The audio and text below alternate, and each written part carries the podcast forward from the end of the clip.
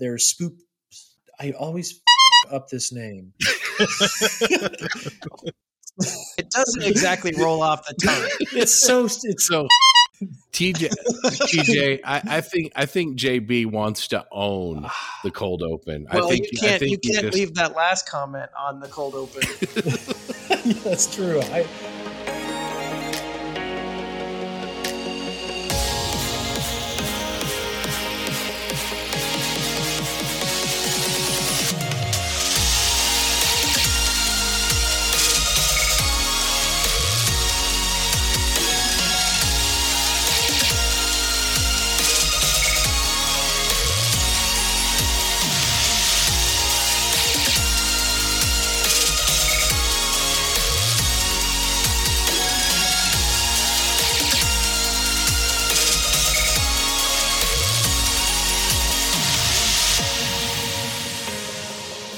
Shout out to all of you in the posse out there. Welcome to episode 17 of the Plastic Posse podcast, sponsored by Goodman Models, makers of the awesome super sanding blocks. As always, I'm joined by three terrific modelers, TJ Holler, Doug Smith, and John JB Bonani. How you guys doing? Pretty good.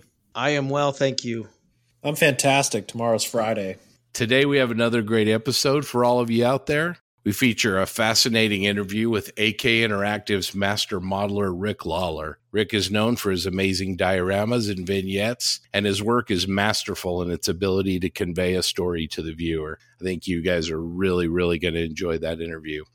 We wanted to let everybody know that episode 17 of the Triple P has been sponsored by Posse members Aaron Cook, Grant Mayberry, Ethan Eidenmiller, and Terry Wilkinson. We really appreciate the support from you guys. It means a lot. Yeehaw! Thank you, guys. All right. You got a yeehaw from Doug. These members of the posse used our PayPal.me link to help us out, and we really appreciate it. If you're enjoying our podcast and you'd like to help us out, it's really easy. It is so easy. Just go to our website, plasticpossepodcast.buzzsprout.com. There's no www. In the upper right-hand corner, there is a heart icon. You can also access this heart link on any of our podcast episode pages on this site. Just click the little heart, and then you can donate any amount you'd like. We really appreciate the support. If you don't want to donate, that's okay. You can still support us by taking a few moments to leave us a positive review on Apple Podcasts, Google Podcasts, Stitcher, or wherever you get your podcast from. 5-star reviews really help us get this show out to more people who are interested in scale modeling. The Plastic Posse is also sponsored by Goodman Models, makers of the super sanding blocks. If you want to be able to sand with precision, plane edges without rolling over the side, and have more control than with traditional sandpaper or sanding sticks, you need a set of these on your bench. You can order your very own set at www.goodmanmodels.com. Can I say I used my super sanding blocks for the first time during that 48-hour build, and they are wonderful. I really enjoyed using them. All right. Besides the Triple P, there are several other great modeling podcasts and social media content providers out there. You guys should check them all out. For podcasts, there's On the Bench with Dave, Ian, and Julian from Down Under. There's also Plastic Model Mojo with Mike and Dave, Scale Model Podcast with Stuart and Friends, The Model Geeks with Darren and his crew, and Just Making Conversation with James and Malcolm. In addition to podcasts, there's Sprue Pies with Frets with Stephen Lee. It's a terrific blog. And Jim Bates, A Scale Canadian TV on YouTube and a blog as well. Check them out. So, Doug, did we get any listener feedback this time? We did. And not as much this week, but that's fine because it'll go faster. We have from Chris Lawson. I have a social media shout out to recommend. Boyle Hobby Time. His channel is fairly new, but is really enjoyable. His videos are short, fun, creative, and informative. He is doing some really cool things with LEDs I had not seen before. Check it out. His YouTube channel is Boyle Hobby Time, Boylei Hobby Time. Give that a watch. That sounds like fun. I definitely want to learn about LEDs, especially with my Star Wars stuff. Alan Morell, just responding to the slam build idea. I build old kits like the attached Frog Seahawk, a 2-night build. Say hi to John, who is a good friend. Does he mean you, JB? Yes, I know Alan really well. Hi. Alan says hi. Thanks, Alan. So for those who don't know, Alan is the show chair for Heritage Con in Hamilton, Ontario, probably one of the best shows, you know, on the Eastern Seaboard, and something I look forward to every year. So I'm excited when they have it again. Very cool. Riffing on the Triple P logo, James Pernikoff said, "Is the brush mightier than the blade?" Huh. The mighty brush. When it hits my finger, not so much. I would say the blade wins that fight. Charlie CJ Johnson, I just started listening to you guys 2 episodes ago, and I just finished listening to today's episode. You guys rock on the show. A lot of information, and enjoy hearing about all the different types of builds. Keep it going. Thanks, CJ. Antonio Rio, or Zarillo. Hi, thanks for the answer. Looking forward to the interview whenever it will happen. He passed on a couple ideas for segments, etc. We'll get to that. Probably another time we'll get to some segments there. Thanks for the suggestions, Antonio. We'll take a look at them. We really appreciate it. Awesome, yeah. JJ Joyce. Absolutely love what you guys are doing. The roundtable discussions add a great deal and are a welcome addition. Great guests, some I've never heard of, but will always learn something. Keep it up. Thanks, James. And you know what? That's it for our feedback for the week. And I'm surprised. I don't think we got anything from DeShizzle this week. Hold on, guys. I do have one more. I forgot to add it to the list. I just pulled it up now. It was from Instagram, and it's a guy named Alexander, and his Instagram handle is Alexander's Models. And he sent us a message on a private message on Instagram. Said, really good podcast to listen to while I work on my models, and he enjoys every episode. So thanks. Awesome sauce. Awesome. It's good to start seeing those comments from Instagram. Now, Doug, did you say Zach didn't even give us any feedback? There was no feedback from DeShizzle. Zach DeShizzle Grizzle is not on our feedback page. Now, maybe we missed something, Zach, and I'm sorry if that happened, but otherwise, we look forward to hearing from you, man. Yeah, come on, step up your game, Zach. Well, and that wraps up our feedback. We appreciate the feedback. If you guys want to send us feedback, it's always welcome. You can go ahead and go on over to our Facebook page, The Plastic Posse, over on Facebook, or you can hit us up at plasticpossepodcast@gmail.com. Love to hear from you, so keep them coming. TJ, what's our social media shout-out segment looking like this time? Well, to start, I'll give a brief update on our Instagram page, which is newly launched. I think it's a couple weeks old now. So we have 843 followers. I've had quite a few people commenting on the pictures and sending us messages and so on and so forth. So we really appreciate it. I let the guys know what people leave us and what they message they send us. So we all appreciate it. And I'll probably start to add. It's a little light on content right now, so I'm trying to cull pictures from everyone so we can get like a little rotation of some of our work, what we're working on, so on and so forth. But if anyone that is a social media manager, which I am not, if they are one, knows it's a lot harder than it looks. It takes some dedicated time. So we're getting there. But to start with our segments, I think John has a YouTube channel he wants to recommend. Yeah, thanks. I got to recommend, it's a simple channel name, E&E, so IAN space E. It's by Ian Candler. He's a U.S. modeler out of the Midwest and really great figure painter. I've been following his work for a long time, and he's got some really easy to watch videos that makes figure painting look pretty straightforward. He's great at describing the colors, the techniques, and his photography is really, really great as well. So check him out. And moving over to Facebook, I think Scott had a recommendation for Facebook. What do you got, Scott? Yeah, I actually have a couple of things, Facebook and a website, and we'll obviously talk about this a little bit later, but our guest on today's episode is Rick Lawler, and you can go ahead and find him at facebook.com/LawlerRick. And then you can also go to his website, which is ricklawler-propaganda.com, and that's propaganda.com. Hesitate to give the posse homework, but if you guys want to open that website before you listen to the interview, I think it would be really helpful.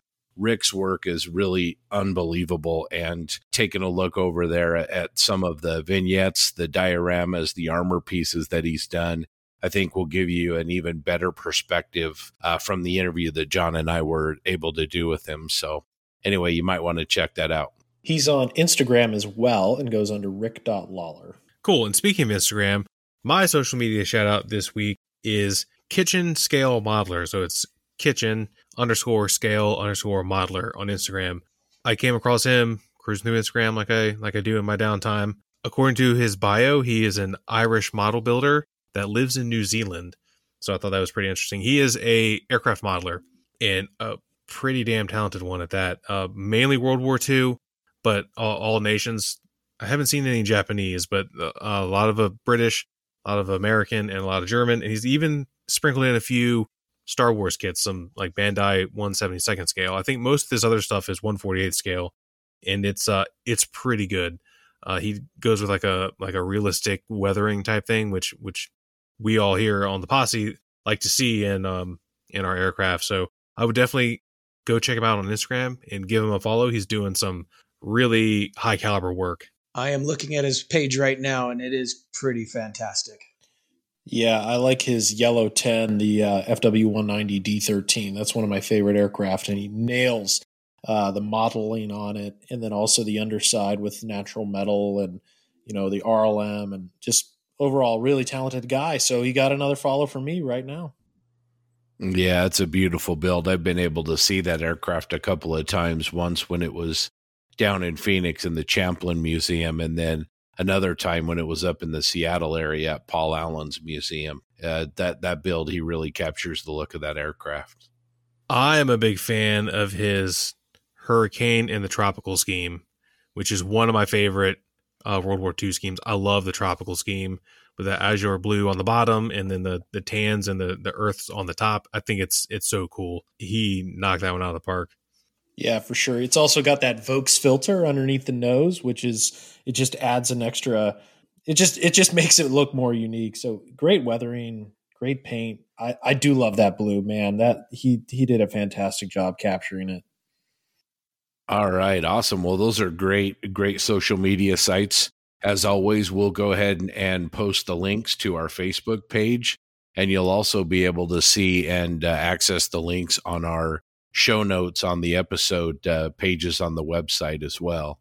Speaking of social media links, I wanted to point everybody over to a wrap up on YouTube of an event that we're going to talk quite a bit about here in a second that we participated in that was fantastic. The Model Officers Mess had a 48 and 48 event where they had modelers come in, and it's a charity event benefiting Models for Heroes, which is an organization that we here at the Posse really support and think is terrific. And the challenge was essentially to build a 1/48 scale kit in 48 hours. All four of us on the Posse participated in this event, and we all four finished our models.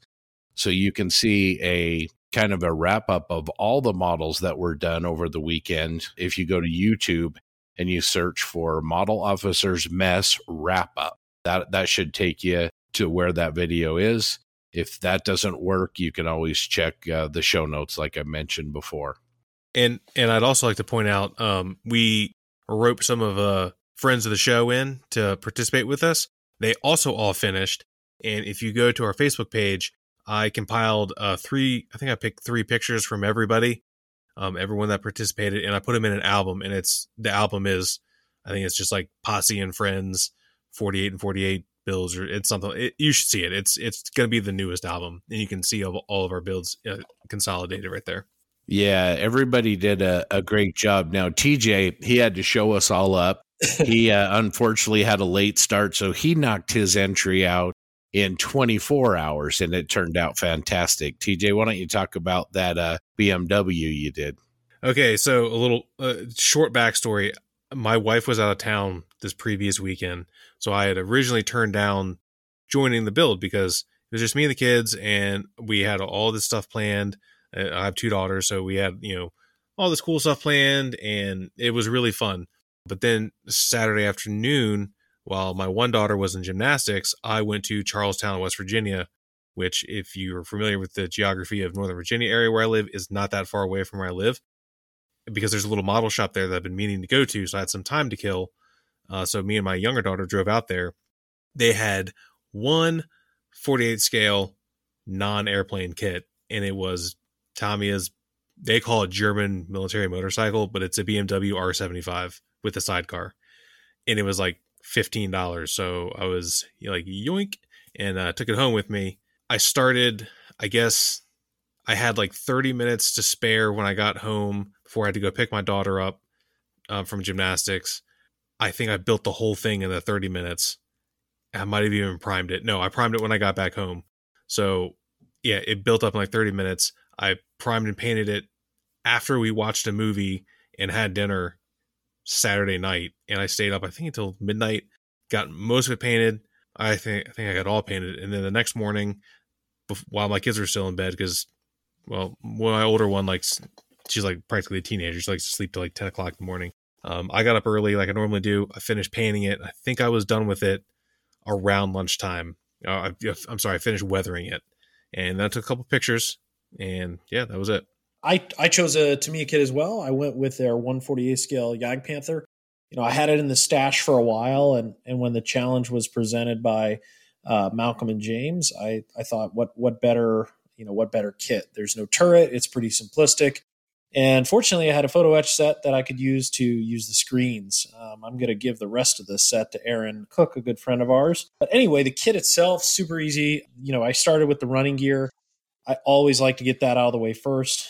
Tamiya's 1/48 scale line is very crisp, and there was some injection pin marks on the tracks. That's really where the build got kind of bogged down at the beginning. You know, I probably spent the first hour and a half to 2 hours resolving those issues. So super glue and those injection pin marks, sanded. And then what I did was I temporarily fixed the wheels to the hull using white tack, and then glued the tracks to the wheels so I could pop off that entire assembly. I have some pictures posted online that illustrate this on my Facebook page, and I think they were shared at some point on the Posse, but that made it really easy. And at that point, it was, slam the upper hull on, put all the little details. I added some cast texture, and by the end of the night, I was priming. So that was really good. I think I spent, the first day, I started a little earlier than everybody because I was able to finish work a little early. And I think Doug would join me as well at that time. We started 3:30 Eastern, 1:30 Mountain Time, and flew through the build. It was a lot of fun. I participated in the live event for most of the day on Friday. And that was fun getting to know the modelers. There was James on there, and kudos to him, man. He was a great MC, not only keeping everyone engaged, but also, throughout it, he's playing commercials and having plugs from, various people throughout the UK. It was just a really fun event in that regard. And I thought raised a lot of awareness to a cause that's been just doing stellar work.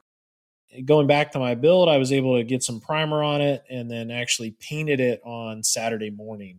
And then we conducted an interview, Scott and I, on Saturday. So I had to take a break, and we'll tell you who that interview is with later. And then I got back on it that evening.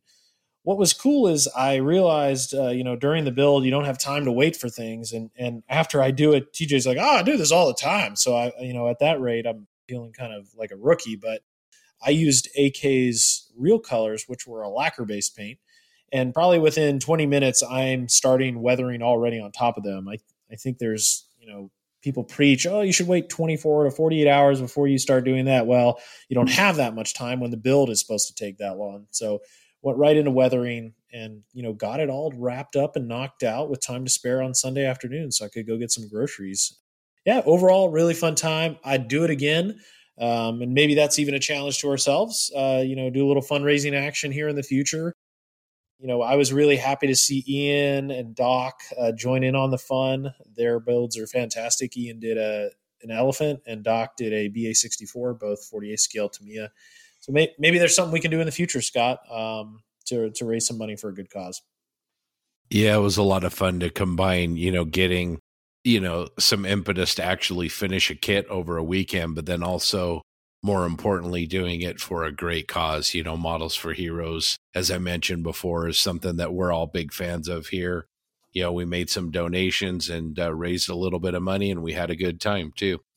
Yeah. Speaking of raising money, I want to note, I just looked up the fundraiser for the weekend. They were a little short of their goal, but they did raise 867 pounds, which is pretty impressive for a quick 48-hour event. So that's great news. So in addition to TJ and I building ground pounder vehicles, Doug took up the gauntlet to actually do something more difficult. I consider definitely more difficult as an aircraft. Guys masking canopies, doing decals, certainly something that I skipped out on. So Doug, could you tell us a little bit about your build? Absolutely. I kind of freaked myself out. I haven't built an airplane in so long, and I love airplanes. So I chose an easy airplane of an aircraft that I love. I did Tamiya's Focke-Wulf 190 A8. I happened to pre-order some decals that came the day we started. My decals at Eagle Editions, sheet of decals showed up, and they were wonderful to work with. But I went into this, and I was very forthcoming. I told him I didn't know if I could do this in 48 hours, and I kind of just went to town on it. It was a lot of fun. There were a few spots that if I had more time, I'm sure I would have been able to improve on. There were a couple of seams that didn't quite get it, especially on the wing roots, and that was because there's cannons in the way. And starting over, I would have cut those cannons out, and I would have put in brass barrels, and it would have been great. But overall, I had a blast. I started also same time as JB did. I had the model assembled, simple cockpit, assembled it, sanded most of the seams, had it all together, and I actually primed it and had my first coat of the gray, the bottom gray on that kit that night. I even black basted it. I even did the squiggles and the shading and then blending with that color as well in one night. And I was kind of shocked at myself, but I also used a lacquer based paint. I used Mr. Color for mine. And so it was real easy. Once you put that paint on, I could paint right over it. I could do the next step and the next step. And then I gave it maybe an hour before I started decaling. And then once the decals were set, I was weathering Saturday night. So I had it all wrapped up the next morning. Doug, if I remember correctly, I looked up on the screen probably about 5 minutes in, and you already were airbrushing. I mean, well, because I airbrushed the cockpit parts, and then I detailed them, and then I put it together. So I did pre-painting and then assembled them, rather than going the other way around. The side panel, control panels on the side were separate pieces, so it was easy enough to paint those while they're not in the model. Yeah, it's simple, and it was a lot of fun. Like JB said, I'd do this again. Pick something different and go to town. But this teaches me a lesson that I have no excuse to not have at least a dozen kits done at the end of the year. If I could knock one out. Anyway. So that was my experience, and I had a great time, and I loved working with the guys from the UK and the guys from Model Geeks and the guys from the Netherlands. That was a lot of fun to just shoot the breeze and get to know these guys. Anyway, and Scott did something completely different than the rest of us. As a matter of fact, Scott was kind of unique in the entire group. Tell us about that, Scott. Yeah, it was. I guess I was pretty much the only guy to do a sci-fi subject. I had picked up Fine Molds 148 scale TIE Fighter, the Revell boxing of it. And it appealed to me because, first of all, I really was inspired by TJ's build of the kit. And I knew it made into a really nice replica. And of course, being a TIE Fighter, it doesn't exactly have a million pieces. And I tend to be a little bit slower in my build. So yeah, I put that together and lots of prep work on it. The kit overall is pretty good. The solar panels are a little bit tricky, especially on a rush build. And going back to a comment earlier about the brush being mightier than the knife, that's definitely not true, because I put my knife into my thumb right at the very end. I actually finished my tie with 12 minutes left in the 48 hours. So I kind of squeaked it in under the wire and got it done. But it looks pretty good sitting on the shelf now, and it was a lot of fun. Like these guys have said, great cause, and I'd do it again. Anyway, that was my build. John, I know you and I have been having some discussions kind of offline about doing these sorts of things, you know, making builds that incorporate efficiency as a part of what we're doing so that we're getting projects kind of move through the process a little faster. Why don't you talk to us a little bit about that? Yeah, sure, Scott. That's a great topic to bring up, and I'm hoping to engage everybody on this conversation with. We're lucky that everybody participated in the build, and I think we all learned something, and then also with our unique subjects, probably can share some light on, Doug, with aircraft yourself and sci-fi, and then TJ just not sleeping and throwing together something in the matter of minutes. But, you know, when we talk about efficiencies, it kind of all starts at the very beginning. And I learned that it was fun in this case because, okay, I have a 48-hour build coming up. What do I need to do to complete that build? I learned that I don't necessarily do that with a lot of my kits. You know, typically I go grab a box and it's like, okay, I'm sitting in front of the TV or I'm at the bench and I'm like, you know what? Let's build it. Let's just start it and see what happens. And those builds typically seem to linger and seem to kind of drag on, where in this case, I came, you know, I posted a picture online several days before we actually did the build, and it's got my paints, it's got my tools, it's got the thinners I'm going to use, it's got the adhesive. So it's all ready to go. There's no searching for anything. There's no, you know, thought behind, okay, what am I going to do next? I even had the camouflage scheme picked out in my mind. And with knowing, you know, the chart, you know, the course I've charted, I was able to really already, I think, start ahead and be more efficient at modeling than I typically am with projects. And I'd like to just throw out a question to each one of you guys. Is that how you approach this build as well? Or, you know, again, TJ, I don't know, hobby shop, I'm just going to buy this and build it. But, you know, maybe Scott or Doug, did you find yourself doing that? Yeah. I like I said, I had pre-ordered some decals. I ordered them this Saturday before we started. I gave myself 6 days, and fortunately they showed up. I was ready to rob those from another kit if I had to, but I went and bought the correct paints, and I built a similar kit 20 years ago, and so I kind of had an idea in my mind of what I was going to do before I started, but I had it all. My table was set up, but I decided I wasn't going to cheat at all. The plastic bags inside the box were still sealed. I'm like, I'm not even going to touch this thing, but I've got everything sitting on the bench ready to go before I start. Scott, did you kind of take the same approach?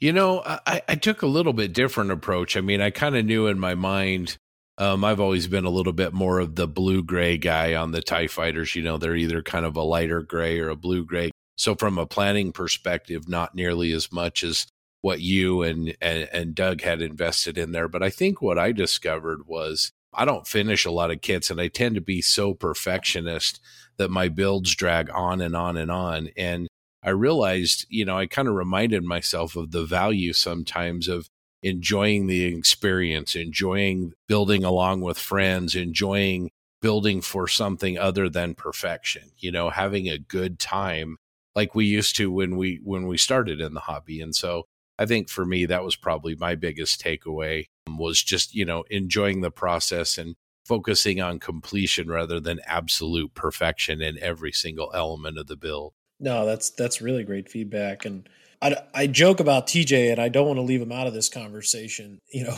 it seems like you did it on a whim, TJ, but did you think about staging anything beforehand, or you just jumped right into it? No, I did not think about anything beforehand because like I said, I had not originally planned on joining. I wanted to, but I knew my wife was out of town that weekend, because my original plan was to do a 48 scale tank. And then I would have planned something. I was either going to do T-55 because I've done one before in the 48th, and I have aftermarket decals to do more. I think I have some like Syrian ones or Afghan ones or something. Then I wanted to do that, or a 1/48 scale Sherman. But I decided not to. And then I happened to find this little motorcycle. So really what I learned is I should do more 1/48 scale stuff because it's really fast, especially when it's a motorcycle and it's literally, you know, on one fret, you know, one sprue that's like 4 inches wide by 8 inches long. I mean, it's hard to beat that. It really turned out great though. I mean, for a kit that is really that small, of course it's a Tamiya kit, so you're getting really great quality, but you know, you had paint chipping on it and some weathering. I mean, it really turned out great. Well, thank you. It was all right. We always talk about improving with every build, and there's no reason why that same principle doesn't apply to a fast build, a weekend build. You know, I know now what I could do different to make that model better. So just apply that every time. There's no reason why my next 48-hour build can't be better than the first. Yeah, that's a good point, Doug. And maybe you need to expand, you know, maybe just talk a little bit more about it. I certainly would echo that. When I look over the Ag Panther, even though it was a 48-hour build and, you know, we were going like gangbusters, Looking back, you know, I'm thinking, you know what, maybe if I did it this way, I could have squeaked in a few more techniques or, you know, pulled off something a little bit different. So it was really a learning experience in that way as well. You know, sitting back, understanding, okay, you accomplished something really cool in a short amount of time, but then you start to think about what could I have done better just by, and that's even just maybe pre-planning, using different products, using different techniques. And that's something that I wouldn't say I've necessarily written down, but I've remembered and I hope to apply in my next build, and just understanding what those sequence of events were for this 48 hour. And I just found it really enjoyable. Again, a slammer build. It was fun.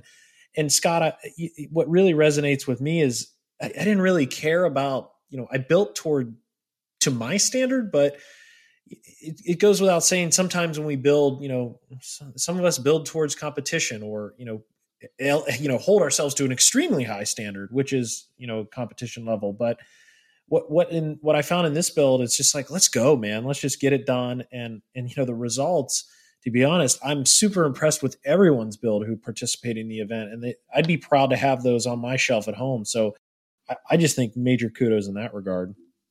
Yeah, I agree. And also encourage everybody to check out that folder that TJ made on our website, because our buddy Ian Bonner, the elephant that he did, he actually incorporated a Zimmerit on a 1/48 scale tank destroyer.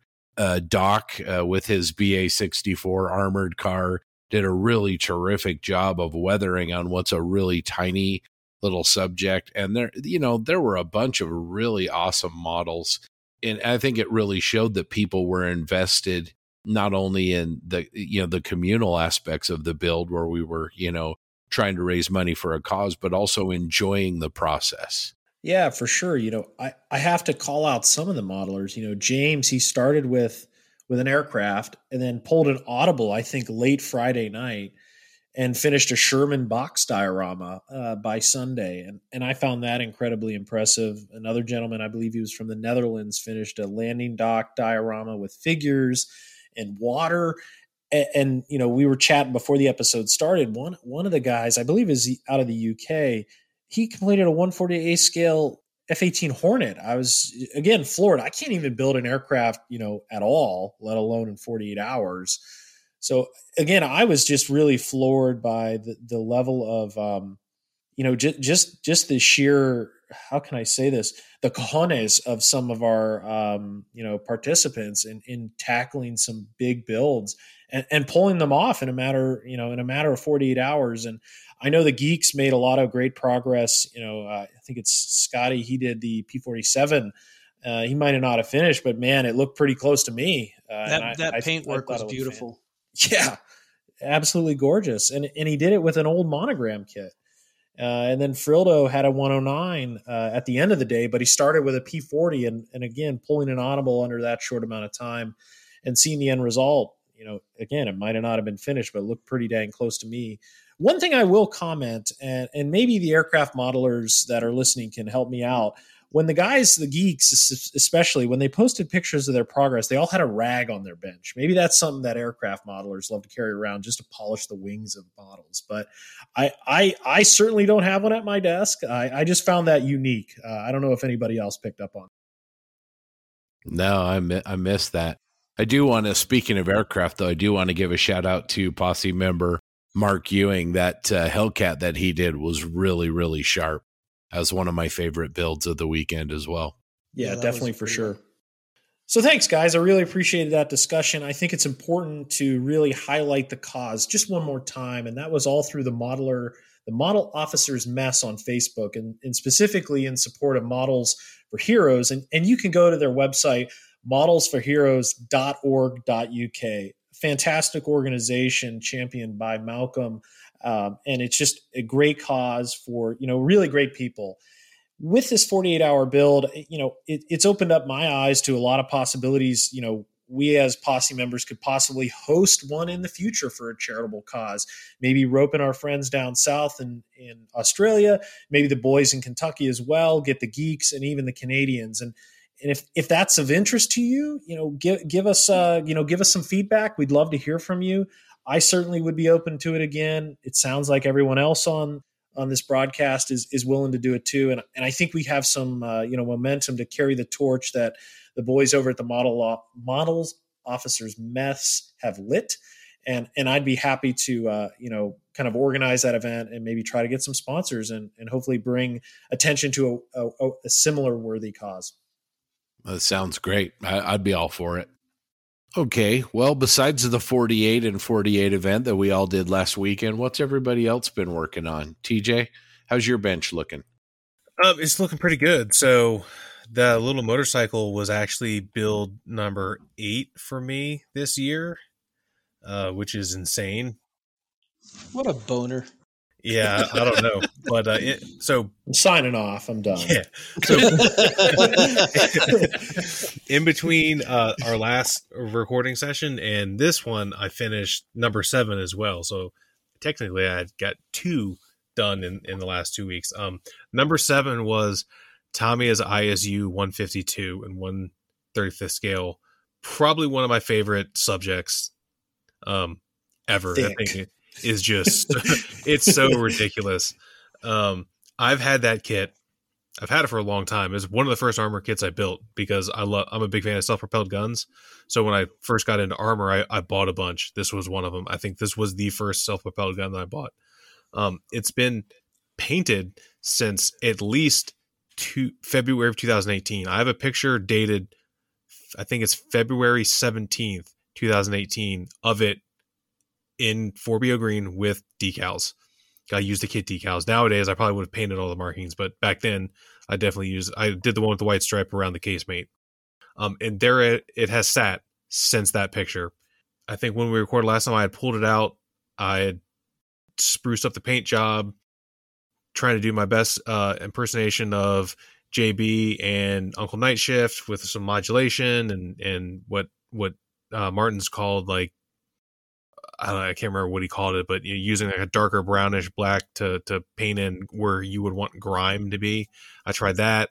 I did some heavier modulation than I would normally do because that's not really my thing. I don't think I'm very good at it. That's why I don't do it, but it kind of worked. And then I went to weathering it, and I originally didn't really want to use pigments, but I said, F it. And I went back with what I knew because I just wanted to get it done. And it actually turned out pretty good. I was really happy with it. And other than that, and then finished the little motorcycle, that's pretty much it. Doug, what about you? What's on your bench? Right now, I've been tinkering with something out of the off the shelf of Doom.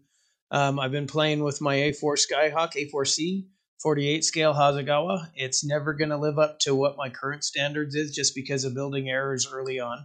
But I've been having fun with it. Decals are on. I started playing with weathering. I don't really have a lot of experience with weathering a high-vis aircraft that, while, yeah, they got really dirty. I've seen plenty of pictures, but generally when you saw them, they weren't nearly the dirty that I'm used to seeing in your modern Navy aircraft. The Navy doesn't know a clean plane.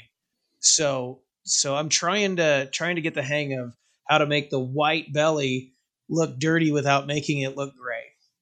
How to get that, and get streaking in the right places and just playing around. And it's a lot of fun. Right now it's an experimentation because eventually my 32nd scale trumpeter A4F is going to come off, and I'm going to want to know what I'm doing with that. Awesome. What about you, JB? I have a few projects ongoing. One of them is, obviously the U-boat. It's still in progress, and I really got to get it done. Patrick, I owe you one, man. Believe me, I'm working on it. And then I have another vignette that I'm working on, a special project. It's nearing the finish line, maybe by the end of the week. But more importantly, instead of, trying to finish some builds, I'm in this mode, before you go to a nationals, there's a time, a couple months out, you're like, all right, there's enough time where I can really dedicate time to a build I want to take. And I think I'm at that moment where I'm starting to think about, okay, what is the kit that I want to focus on and really nail to bring to the show? And that's a process I'm going through right now. I got a stack of kits. I'm weighing them, which one I want to do. And I'll probably start that soon. So that's where my mind is. Well, we've also got a couple of group builds going on. TJ, how's your T-34-85 coming along? Hold on a minute, Scott. What's on your bench? Yeah, you're not getting away that easy. You're not getting off easy. Come on. You try this. You slump dog. Called out, man. Yeah, just so T-34-85 still on my bench. Finished the, had a couple of key pins in the Frial tracks, and I'll get those weathered up this week. And then it's on to final weathering on it. So I better get my rear in gear, though. TJ's catching up with me, going to pass me anytime now. He's a whirlwind. You're talking with a number of kits, right, Scott? Yeah, exactly. So anyway, T-34-85, and then after that we'll see. But yeah, right now that's what's on my bench. So how's your kit coming along, TJ? It's coming along. So I think the last time we talked about it, I can't remember if I had finished painting or building it. I have. It's been built. I primed it. I've painted it. That's where I am now. So it's in full paint. It's got and a layer of modulation. I don't know. I guess I'm turning it into JB, I guess.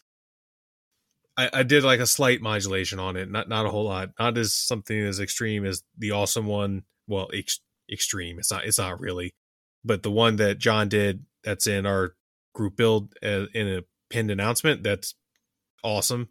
I took a lot of inspiration from that. From like I said, I don't do a lot of modulation, so I don't think I'm that good at it. So I kind of looked at his to see where, you know, the lighter shades would look the best, because I'm going to do a two-tone one that I found randomly on the internet.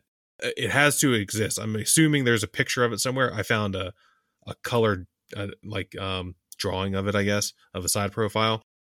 And it's 4BO with some sort of lighter gray-green sprayed over it, and it's got yellow turret numbers, which are awesome, and a red star, which is also awesome. So it's got green, gray-green, yellow, and red. So it's a little more...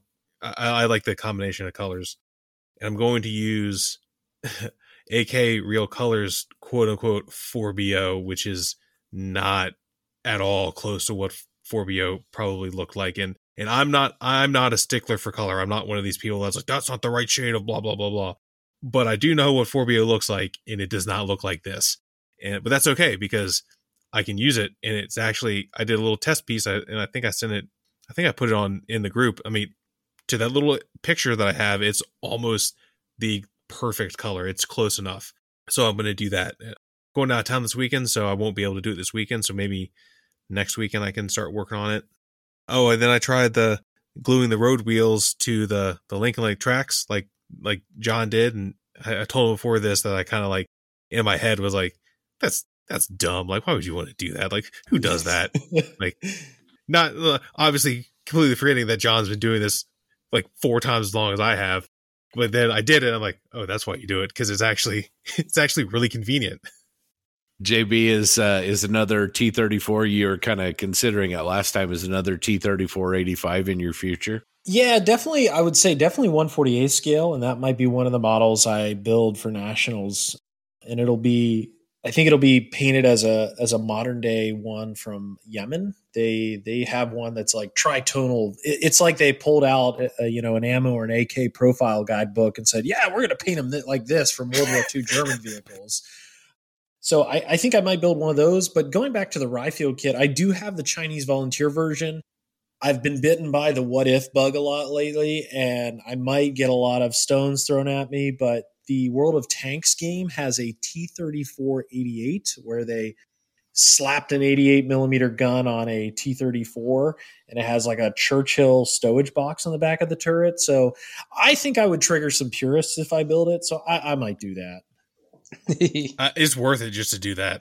It's got for no other reason.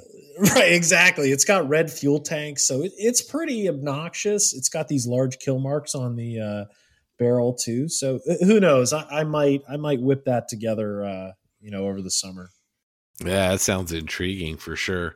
Doug, what about you? Is that T-34-85 going to move down the line? It will. It will eventually. I'm going to probably watch some of JB's videos and anything else I can find on YouTube to get some ideas. Cause like I've said many times in the past, it's armor, and it's not a thing I do, but I really enjoy the building, the construction part, seeing it come together. And I know I'm really going to enjoy the painting of it. So yeah, I'm going to do it. Well, let's talk TIE Fighter group builds. I've already spoken about building the Fine Molds 148 scale TIE Fighter. TJ, you going to jump in there with another TIE Fighter? You were one of the first people that completed your TIE in the group. Yeah, I want to. I definitely do.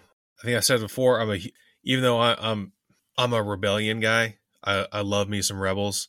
Luke Skywalker is my hero, but I have a thing for TIE Fighters. I freaking love them. And I have like 5 in my display cabinet. I have more TIE Fighters than I have anything else Star Wars in my cabinet. And I have a bunch in the stash. Yes, I do want to do the Fine Molds TIE Interceptor. I think the same one that John has. I have one as well. I really want to do it. And I want to probably take a little more time on it than I did the 48 scale one. Probably do it as Suntir Fell, he is in the expanded universe. He's the one that has the red stripes on the wings, which I've done before, but now I want to do another one, and I'm probably going to use this kit to do it. So it'll be a normal tie, the bluish gray, all that kind of stuff. But then on the tops and bottoms of both of the angled, wings or whatever, they call them blood stripes. So it's bright red stripes down, and it's pretty cool. It adds a neat little splash color. That's going to look really, really good. JB, what about you? Yeah, I'm going to get to mine eventually. It's certainly not moved off the near term pile. I think it'll be one of those builds where once I jump in, I won't pull up my head until it's finished. And I'm really inspired by all the work that's going on the group page. And certainly, Scott, major credit to you. Your build over the past weekend has certainly lit the fire under me to start my TIE Fighter. So I'm just waiting for that right moment to pounce. I got to get some of these mojo busters out of the way first. So I hear you there, Doug. What about you? Any plans for another TIE? Eventually, but probably not part of the group build. I know it's open ended. There's no end to the group build, so maybe in a year. But right now, that TIE Striker I did kind of makes me want to do maybe a Blue Squadron X-Wing, do Blue Leader or something from Rogue One, because I love those colors, and I've got plenty of X-Wing kits, so that's probably what's going to happen with that. Hey, thanks for that, Scott. Really appreciate us walking through the TIE Fighter group build. I think, again, another opportunity to build a common subject among modelers has been really fun. And, as we go through the TIE Fighter group build, it's been going on for a few months. Again, I haven't started mine, but I will. I promise you. As we go into the summer months, I think this is an excellent opportunity to consider our next group build. At the Posse, we're super lax when it comes to subject, timing, everything and anything in between there. So I would just like to throw it out to our audience and our listeners to consider what would you like to see a group build around? Is it an aircraft? Some of us, dare I say, I haven't built one in years, but I'd be open to it. Another sci-fi piece, sure. Armor, I'm always game. I could do that tonight if you want to. Yeah, give us some feedback. We're open. Is there a new kit coming out that you'd want to see built? I know the Crusader. Granted, it's a copy of the Italieri kit, so we could just throw it away, of course. But no, I joke. It seems there's a hit job out against Border Model these days. But anyway, getting back to the subject at hand, if you're interested in a group build, if you'd like to recommend one to us, we'd love to hear from you. And yeah, we look forward to some feedback. So thanks all. Okay, and now it's time for the best part of the episode in my mind. Scott and I had it was just purely a privilege in that regard to talk with someone that I've certainly admired for a long time, a modeler that has really created a, not only a name for himself, but his style, the way he approaches projects, and also just the dioramas he creates and the story that he's telling. And that person is none other than Rick Lawler, AK Interactive's, master modeler, as we mentioned before, Facebook, Instagram, and then also his propaganda website that talks about his work in detail. I'm extremely, happy to present this and also proud. I think what we hit on in this interview really gets at the heart of scale modeling. And we discuss topics that are sensitive in nature, but are dealt with in a way of, respect to the subject matter. So I'm hopeful that everyone appreciates the time that we spent with Rick as much as I did. So with that, I'll turn it over to the interview.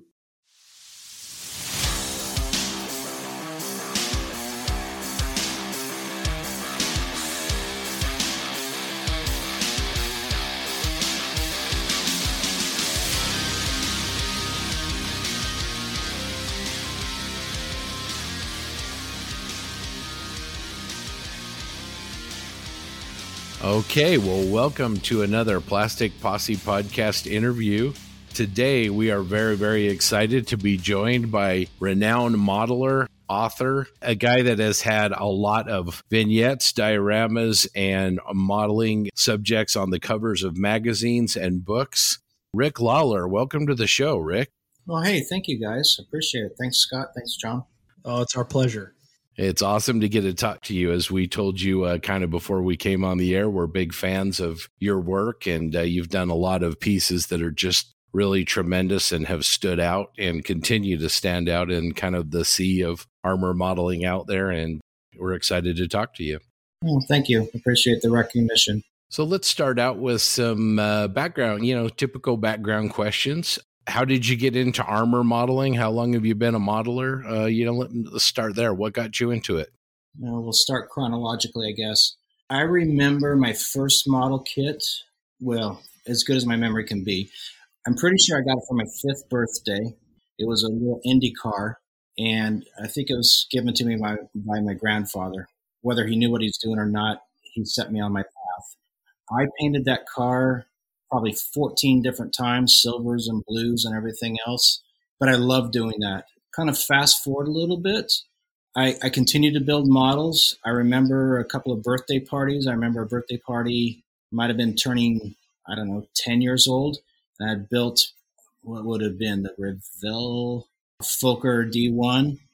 And my mom was gracious enough to include that on my birthday cake and a kind of Snoopy scene underneath it, sort of a thing. So I've been building models for a long time, all sorts of different things. It was about the time I turned about, and I've always been interested in history, and that's kind of the common theme throughout this whole thing. About the time that I was about 14, 15 years old, I started really getting into, moving up through history, starting Revolutionary War, World War I, all that kind of stuff. I got into World War II, and that's kind of where I've gotten stuck since. And I remember about 14, 15 years old, I built this huge, about 3-foot by 2-foot diorama of this Stalingrad scene.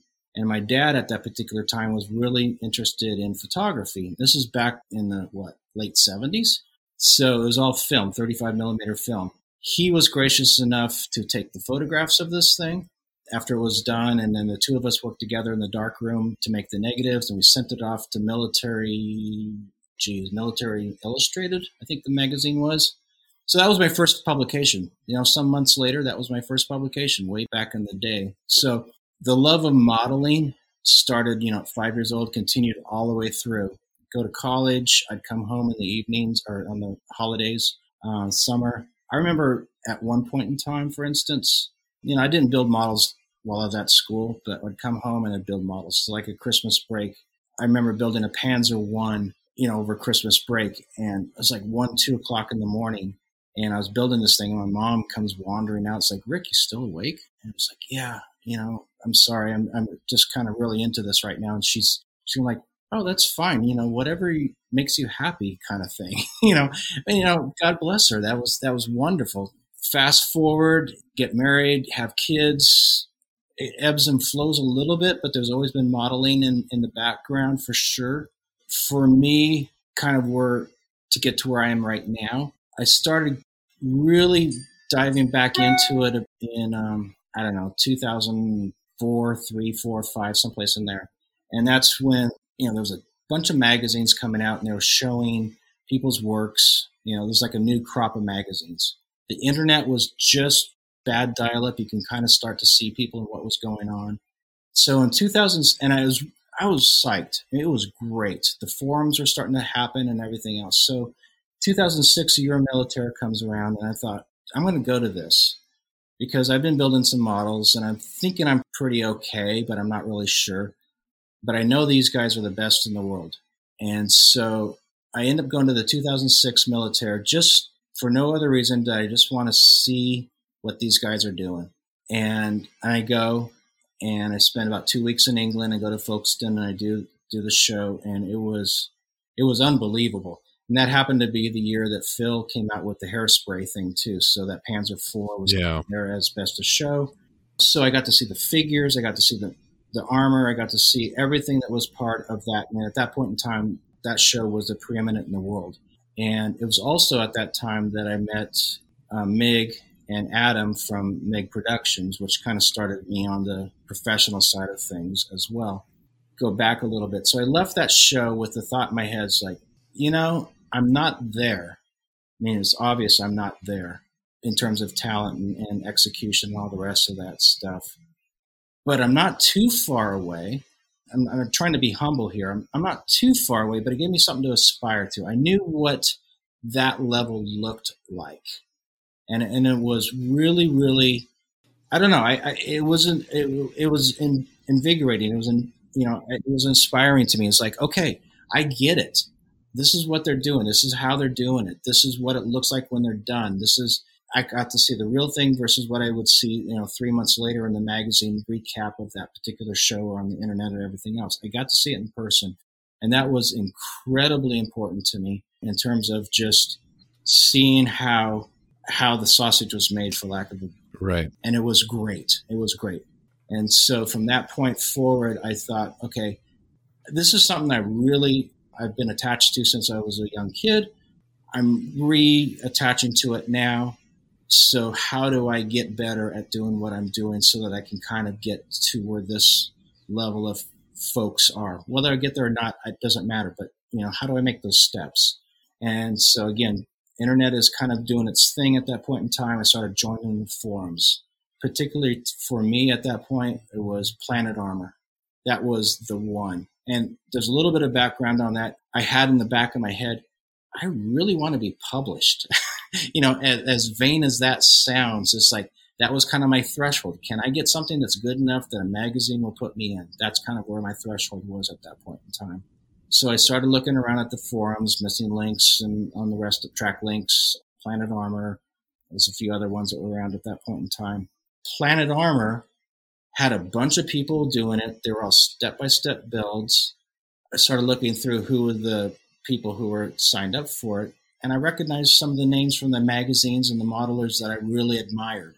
And I was like, okay, if I can get my stuff on here, just post my stuff and be totally open, totally honest, totally available for criticism and critique and all the rest of it that goes with it without getting defensive, maybe this is a way for me to get better. And maybe this is a way for me to get to that next step, which is that vanity thing, which is to get published. And so that's what I did. And that was probably the best growth period in my career, was going through all these different steps and posting stuff day after day after day after day. Here's what I did. Here's what I did. And people would tell me, like, they would be brutally honest back in the day. It wasn't about breaking down. It was about building up.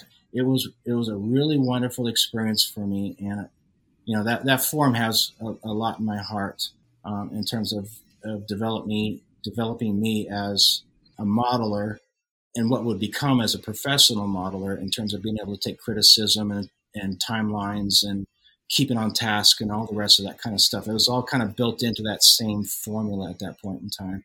It's interesting you mention, Euromilitaire. I think, some of the listeners may not know what that is. And you just nailed it, where it's a place where honestly, the titans of the hobby showed up and they brought their best work. Phil Stasinskis, pardon me for butchering that name, but, Adam and Rinaldi showing up there. I remember the article that he wrote about going, and it was a mythical place almost. You see that level of work. And then what I love about your story is, finding the forums and those guys posting on the forums.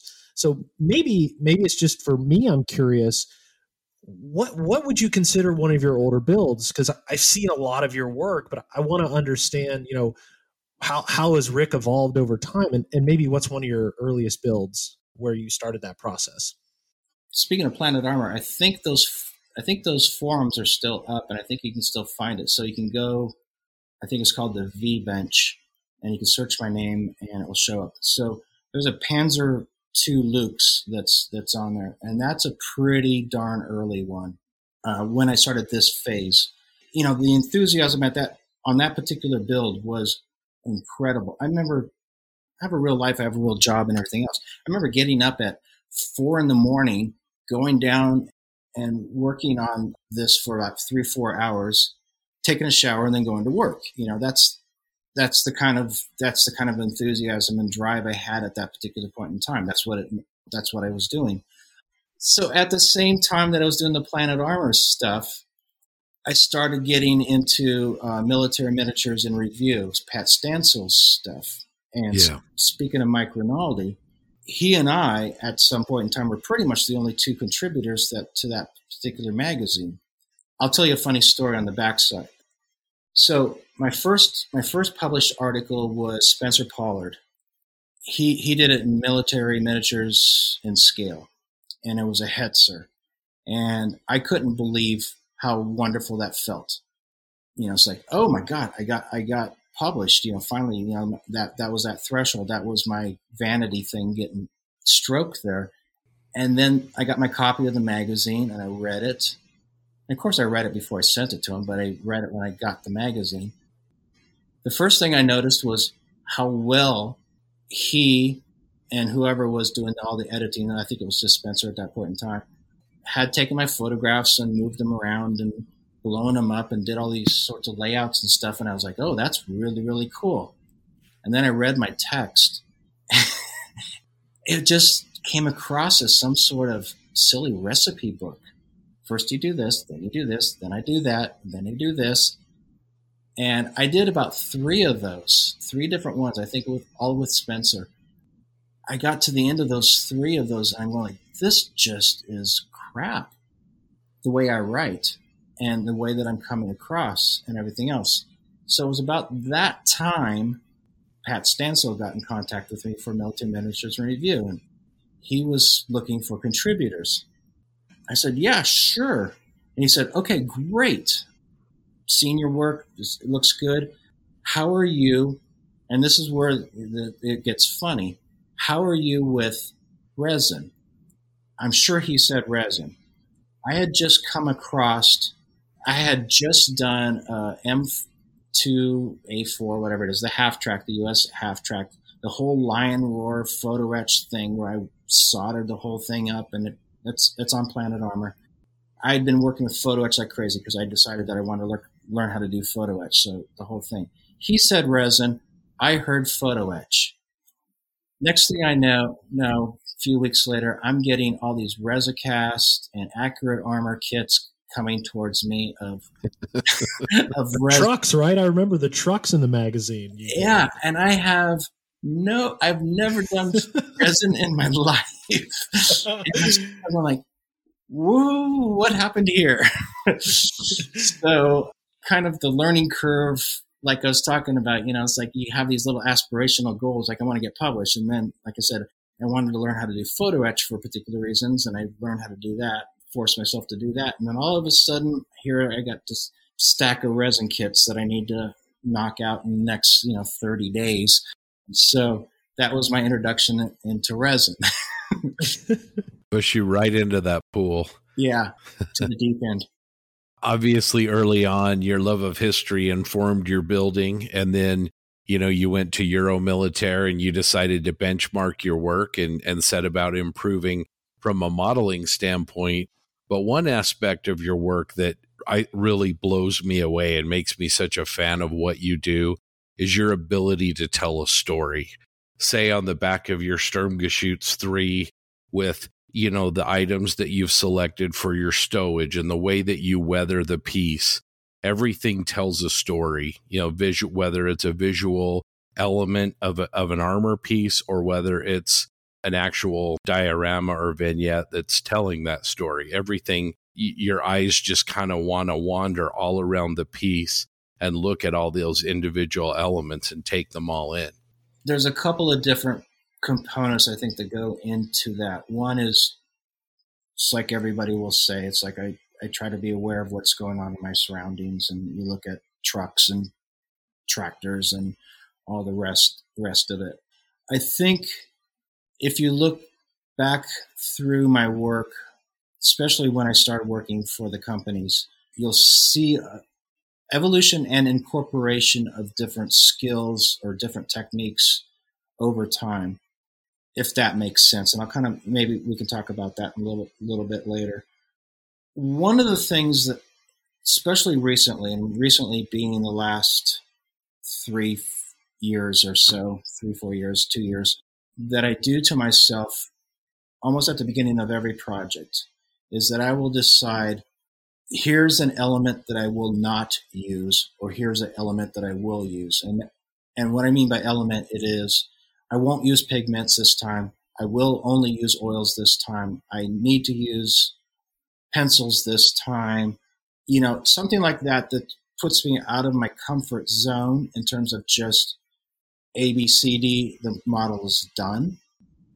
Okay. So then it forces me at some point, through, especially towards the end, when you go get into the final, towards the weathering stages, because there's a big wall, there's a big thing right about 98% done that I want to add pigments every time, because that will finish the model, and I know it will finish the model. So if I take pigments away from my solution, then what can I do to add something to it? And that forces me to then look back at the model, look back at the atmosphere, look back at everything else that I've done up to this point and the conception that I had at the beginning.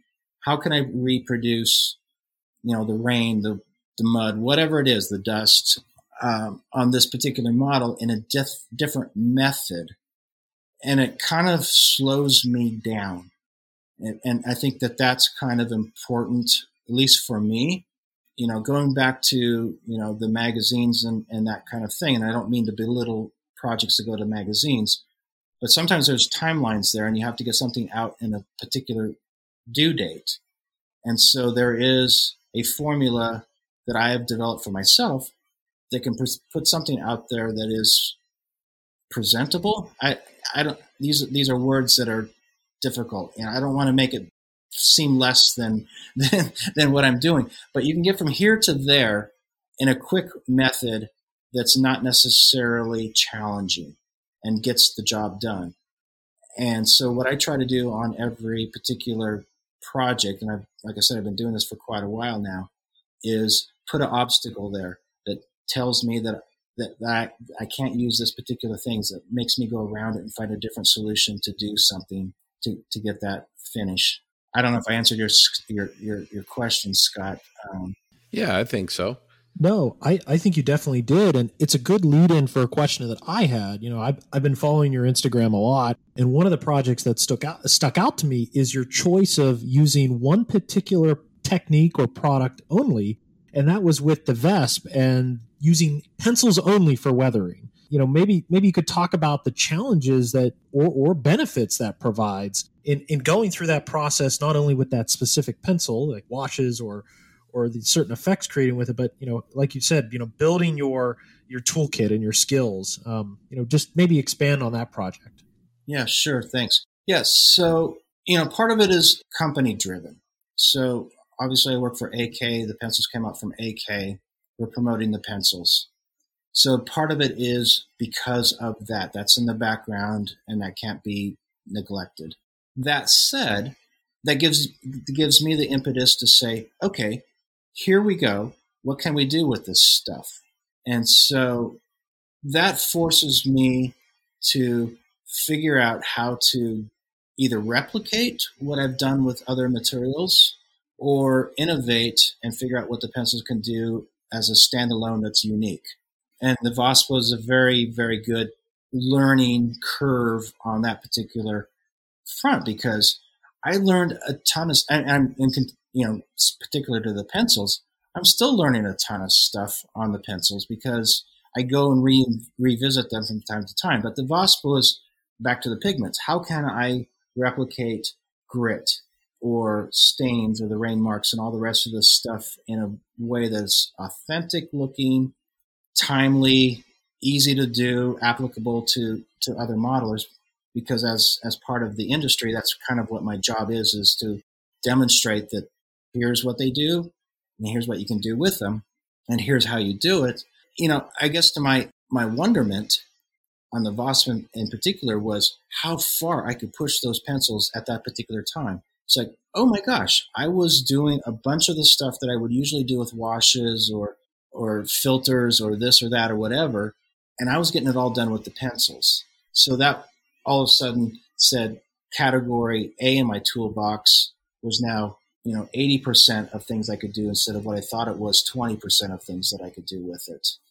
Building on that and speaking to the word you used earlier, innovate, I've been following your M8 Greyhound that you're working on right now, and you're actually taking the pencil and grinding up the pigment and airbrushing that onto a model. Talk about that a little bit because it's fascinating. Yeah, so let me give you a little pencil history real quick just so you kind of see my learning curve on this stuff. So when I met John back in Chattanooga at the IPMS Nationals, I was a last-minute add to that particular show. About 2 weeks before the show, I was told that I would be going and that I would be giving some seminars demonstrating the pencils. I had one pencil set in my possession at that particular point in time and had never used it. So I spent a week with the one pencil set that I had, doing as much as I possibly could. Did the seminar. Literally, I was working at the workbench, the AK bench in the vendor area, and experimenting. And people would come up at that particular point in time, watch what I was doing and ask what I was doing and can you do this, can you do that with them, whatever. And that was a huge learning experience for me because I had my little 10% that I had figured out on my own. Then I had like 40% of people asking me, can you do this, can you do that, before I ever went to the seminar. Then I went to the seminar and I kind of put together that 40 and 10%, and I gave about 50% of what I knew to those particular folks at that particular time. And it was great. I'm glad I did it, and it was wonderful. Next day I had another seminar. People had come after the first seminar, asked me more questions. I learned a lot more. So back to the Greyhound. I've been playing with the pencils since then. So that's another year or more since that point in time. They are incredibly versatile, but I'm sitting here on the Greyhound and I've been playing with oils because particularly the Greyhound, my stipulation on that particular project was no pigments and mostly oils. And so everything up to a particular point was with the oils. And I was just not getting that last 10% that I was looking for. And I broke out the pencils and I started drawing some staining and rain marks and the rest of it on the sides things. And one of the techniques I've always had found along the way was once you sharpen the pencil, you get the shavings, you pull out the pulp, and you could dissolve the pencil shavings in water and just paint it on like a paintbrush. So I was doing that, and it just dawned on me because I was looking for that more sprayed kind of as you're traveling kind of effect. And it just dawned on me, if I could dissolve this in my tray, I could probably dissolve it in my airbrush cup. Let's see what happens. So I don't have test pieces. I don't. That's not the way my mind works. I take my shavings, I put them in my cup, I put some water in there, I whisk it up with a paintbrush, I get a solution, and I start spraying the side of the Greyhound. And the pictures you saw on Instagram, Scott, that you're referring to are literally moments after I did that. It's like, oh gosh, this is going to work. It came out of my gun. It didn't clog it up. That's cool. A plus on that one. It's hit my side of my vehicle. That's great. It's kind of got the effect I'm looking for. I'm going to take a picture of this real quick just because I'm really excited about this right now. And so then the next step was, and I think the photograph that you see on the Instagram has a paintbrush in it because one of the keys on the pencils are that they're water soluble and you can keep manipulating them with water over time. And so I'm brushing down on this thing with a damp brush, literally while I'm taking a photograph of it to see if I can take off the paint as a water washable paint. And sure enough, you could. So that's where that post came from. That's the excitement of the moment of the innovation. It's like, oh my gosh, this is a really cool idea. I was excited about it. I don't know if anybody else is going to be excited about it, but for me, it was a really cool trick. And one more thing I can add to my little arsenal. Yeah, it's absolutely fascinating. Never seen anything, where somebody's taken the pencils and used them in that way. I kind of feel like I'm breaking the rules when I'm doing that. You know, it's like pencils are for drawing and scratching and sketching and stuff. And then all of a sudden you're putting it through an airbrush. It's like, what the heck? Yeah. And, you know, you just kind of hit on what I found, you know, incredibly inspiring about your work is that, you know, you're taking a traditional product like that pencil and you're using it in ways that I never thought would be possible, just even outside of airbrushing. So, you know, I've been following your Instagram a lot, even at the show in Chattanooga. I like the stuff so much. I ordered direct from Spain at the show, you know, as soon as, well, I don't think they were released yet. So I know I ordered from Spain as soon as they became available based on, you know, what you were showing at the show and what was, you know, what the potential was there. So that's what I really like about your work is taking those, maybe the dogma in the hobby, you know, using this is the way you should use it. It's like, well, you know, there's a lot of other different ways. And you're certainly proving that with the techniques that you're essentially pioneering. I find it, you know, I follow your Instagram. Every post is really educational for me. And, you know, as Scott hit on, I think that's, you know, what's interests me most about your work. And I always look forward to another post for that reason. Switching gears, maybe a little bit, you know, we've talked about Instagram a lot. But one of the things that I've known you for, even before Instagram, was your blog Propaganda. And, you know, for the listeners that haven't seen it, I'll certainly post a link online. You know, it reminds me of an online magazine. Your graphic design, your structure in each of the articles is really easy to follow.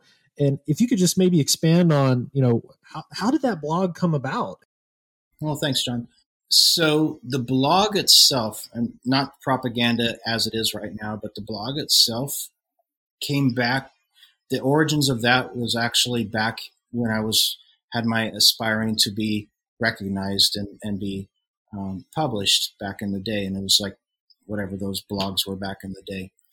Since then, I've got a website. It's called Rick Lawler Propaganda. You can Google it. It shows up. That is kind of my storehouse of all my articles, everything, my projects that I'm working on or past projects. That's where they hang out. And I've got a hard drive with all my projects and articles, and I've got that I make visible for the public. What you see there as you scroll through all these different things, different articles, are pretty much one-to-one representations of what has been published in one magazine or another for the last, I don't know, 10 years or whatever it's been. There's a lot of stuff newer that's not on there right now because it just needs to wait until it hits the public, before I put it up there. I think so. For me, it served two purposes. One, it was a storehouse for just to archive what I've done, my pictures, my photos, my articles, and that kind of stuff.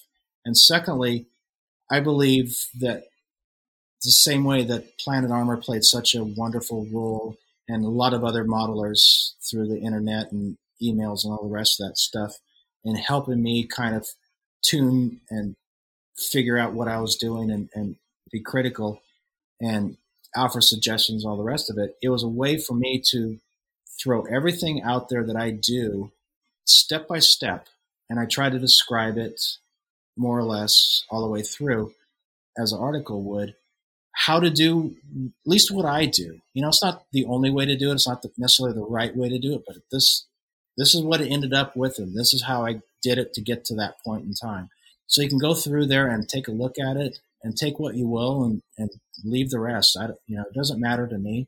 And you'll see over time, it's not necessarily in a sequential order per se, but you'll see older stuff that, you know, the camera's not great and the photographs aren't great and the techniques are pretty sketchy. And then you'll see newer stuff where everything looks kind of like I do right now. It shows my evolution, my learning curve through the entire thing. I'm learning new techniques. It'll reference different techniques I'm working on because I'm working for one company or another, and what I'm trying to promote for that particular project with that particular company.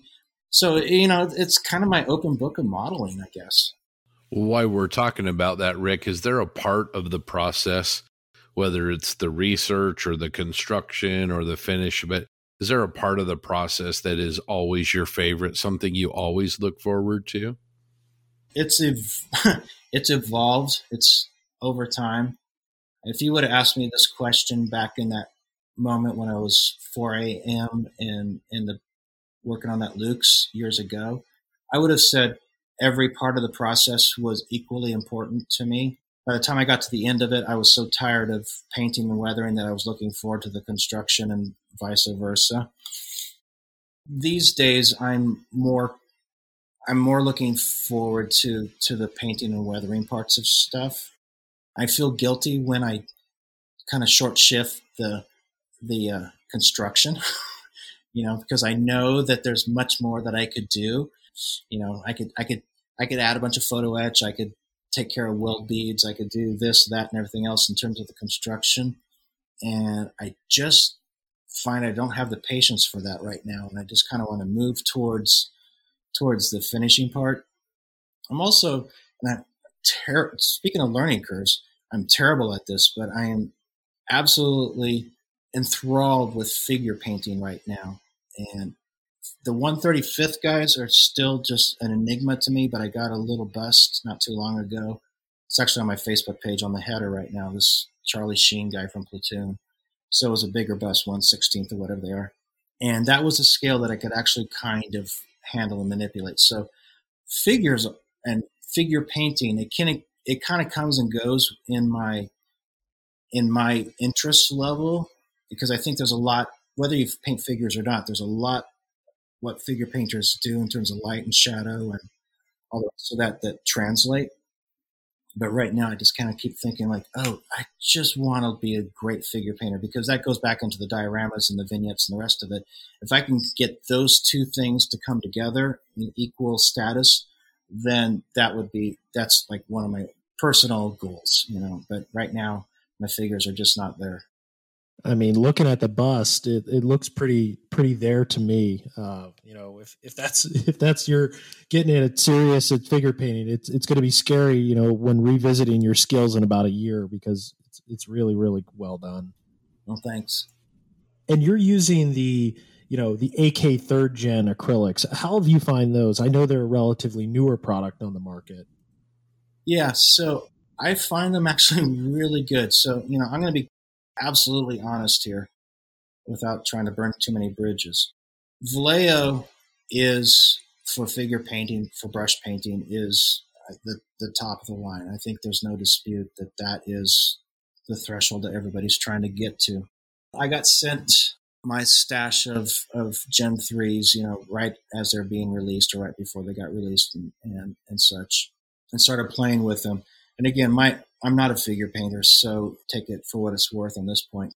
But I flip back and forth between the two. I mix the two together to get, shades and stuff. Gen 3s are just absolutely fantastic. I really, really enjoy them. I use a wet palette, and they hold up well on the wet palette. They dry to a fantastic matte that I really enjoy for painting stowage and armor sense, or painting figures for clothing and such. So I've been super happy with them. Nice. Have you tried airbrushing them at all? Yes, I have tried airbrushing with them, and back to first experiments here. So I got my sets, and Fernando says, here, go play with them, see what you think. They've been tested. They've been great. They've been wonderful. People love them. So I tried to throw them through my airbrush, and I was like, this is not working for me. I know the feeling. That's why I'm asking this question, because I haven't found out how to shoot them yet. This is not working. The first project I tried them with, that Burn Baby Burn, the truck that was the Mad Max themed truck that I did not too last year before.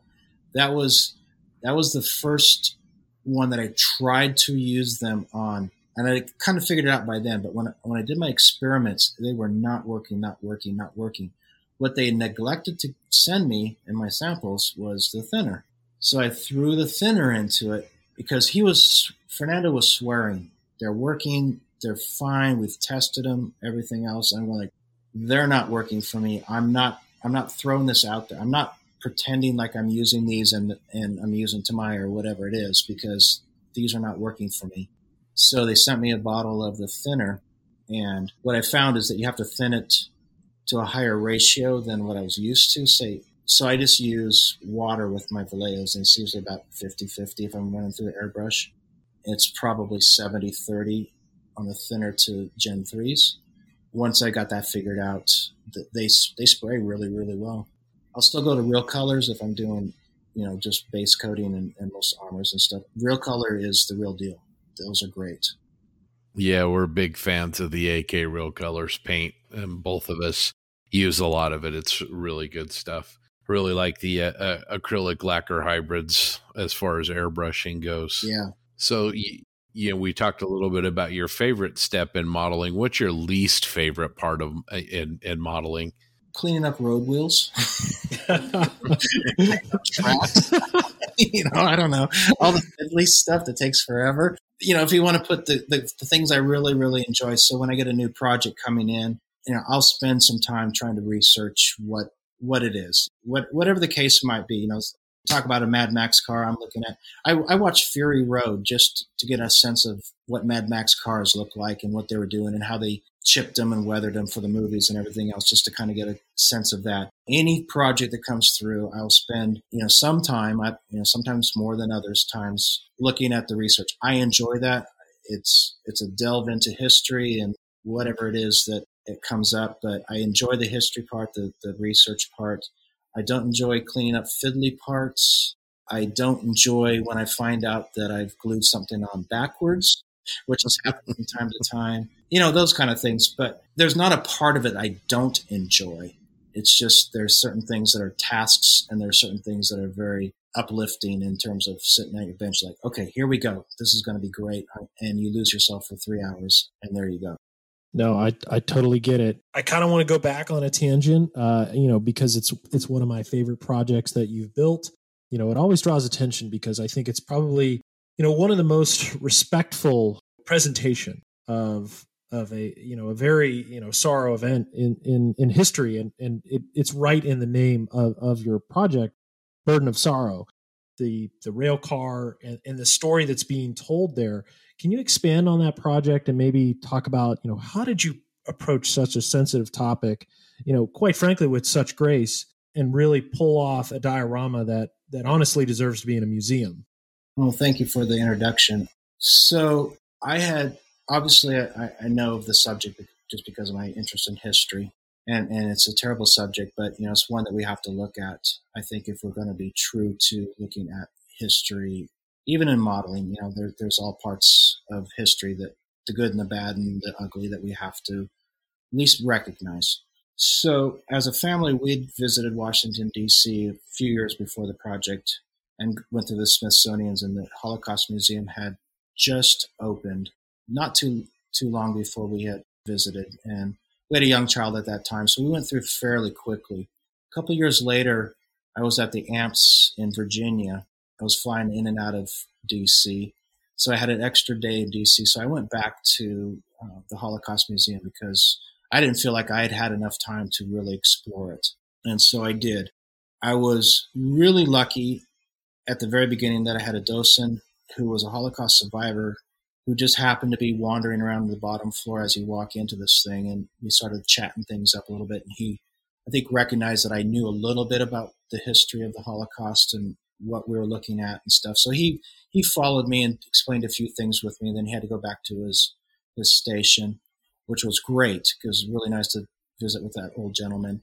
And then I walked through the museum, and most pronounced for me as I went through the museum is there's a section where you come in and there's a backdrop. I can't remember what it is, but what in the foreground are all these shoes.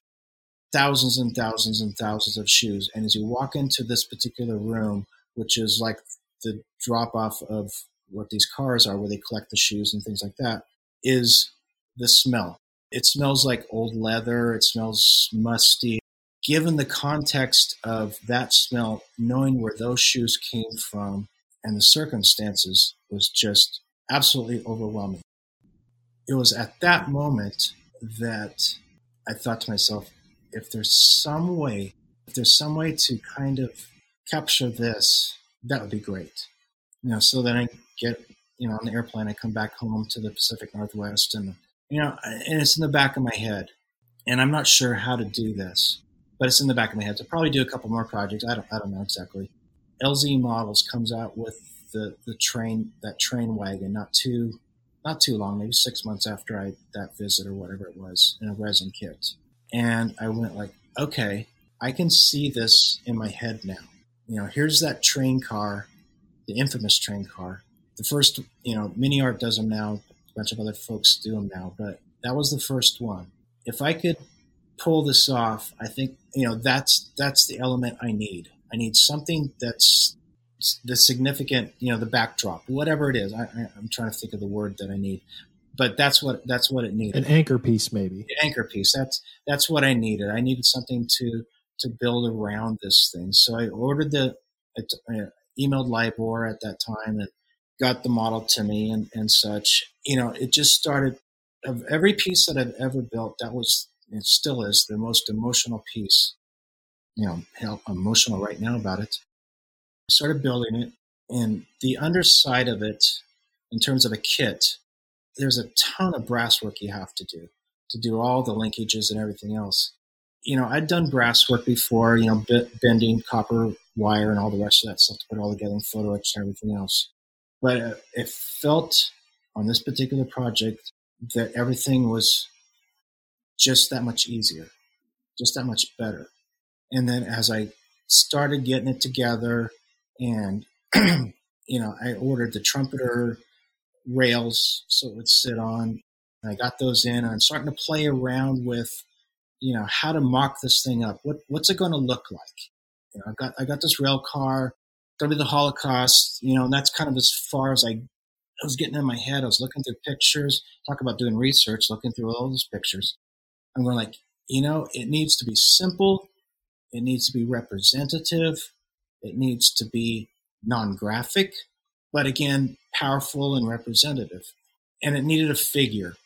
And so back to the figure thing, I'm not a figure painter. I don't pretend to be.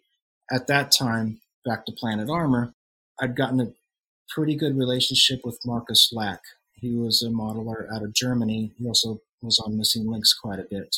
And he was doing some pretty darn good figures and armor at that particular point in time. So, and we'd had some conversations about other stuff. So I emailed Marcus and I said, hey, I got this thing that I'm doing right now. Would you be interested in becoming involved with it? I need a figure. I need a figure, and I need it painted.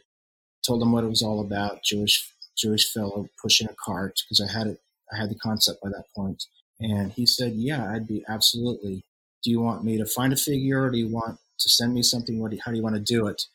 So what I did is I got a figure and I kind of whittled away and did a bit of scratching on the figure and conversion on a figure and sent it off to Marcus. He got it and he wrote back and he said, hey, do you mind if I do some alterations on this? And I said, heck no, go for it. Basically, you know, do what you want with it and I'll make do with whatever you got left.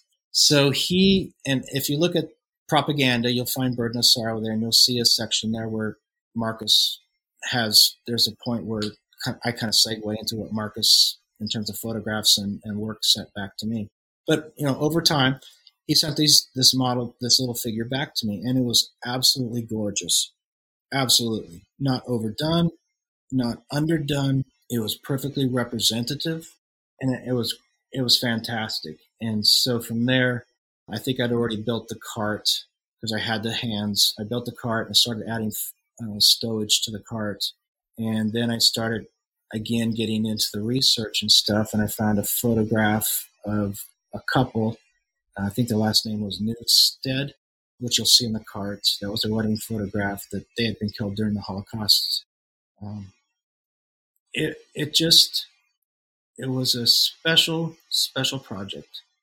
And even weathering the train car itself, I remember spending evenings doing the weathering on the sideboards and stuff, and just taking deep breaths. It certainly shows in the piece, and the passion that you have for the subject, and like John said, the respect that you have for the subject. It really shows in your work. I don't know what another way to say it. So, you know, the funny thing about it was, is I remember finishing that piece on a Friday, like, you know, Friday evening, whatever it was. And I took photographs probably Friday night, maybe Saturday. And I remember I had them, they're ready to go, and not knowing what to do with them, because I knew what could be the backlash, you know, the negative backlash from doing that subject. Because, you know, as armor modelers, military modelers, you know, we know that there are certain things, I don't know if we know this, but it's kind of an undercurrent that there are certain things you just don't necessarily portray. You don't portray a lot of blood. You don't portray a lot of that kind of stuff. All day Sunday goes by, and about 4 p.m.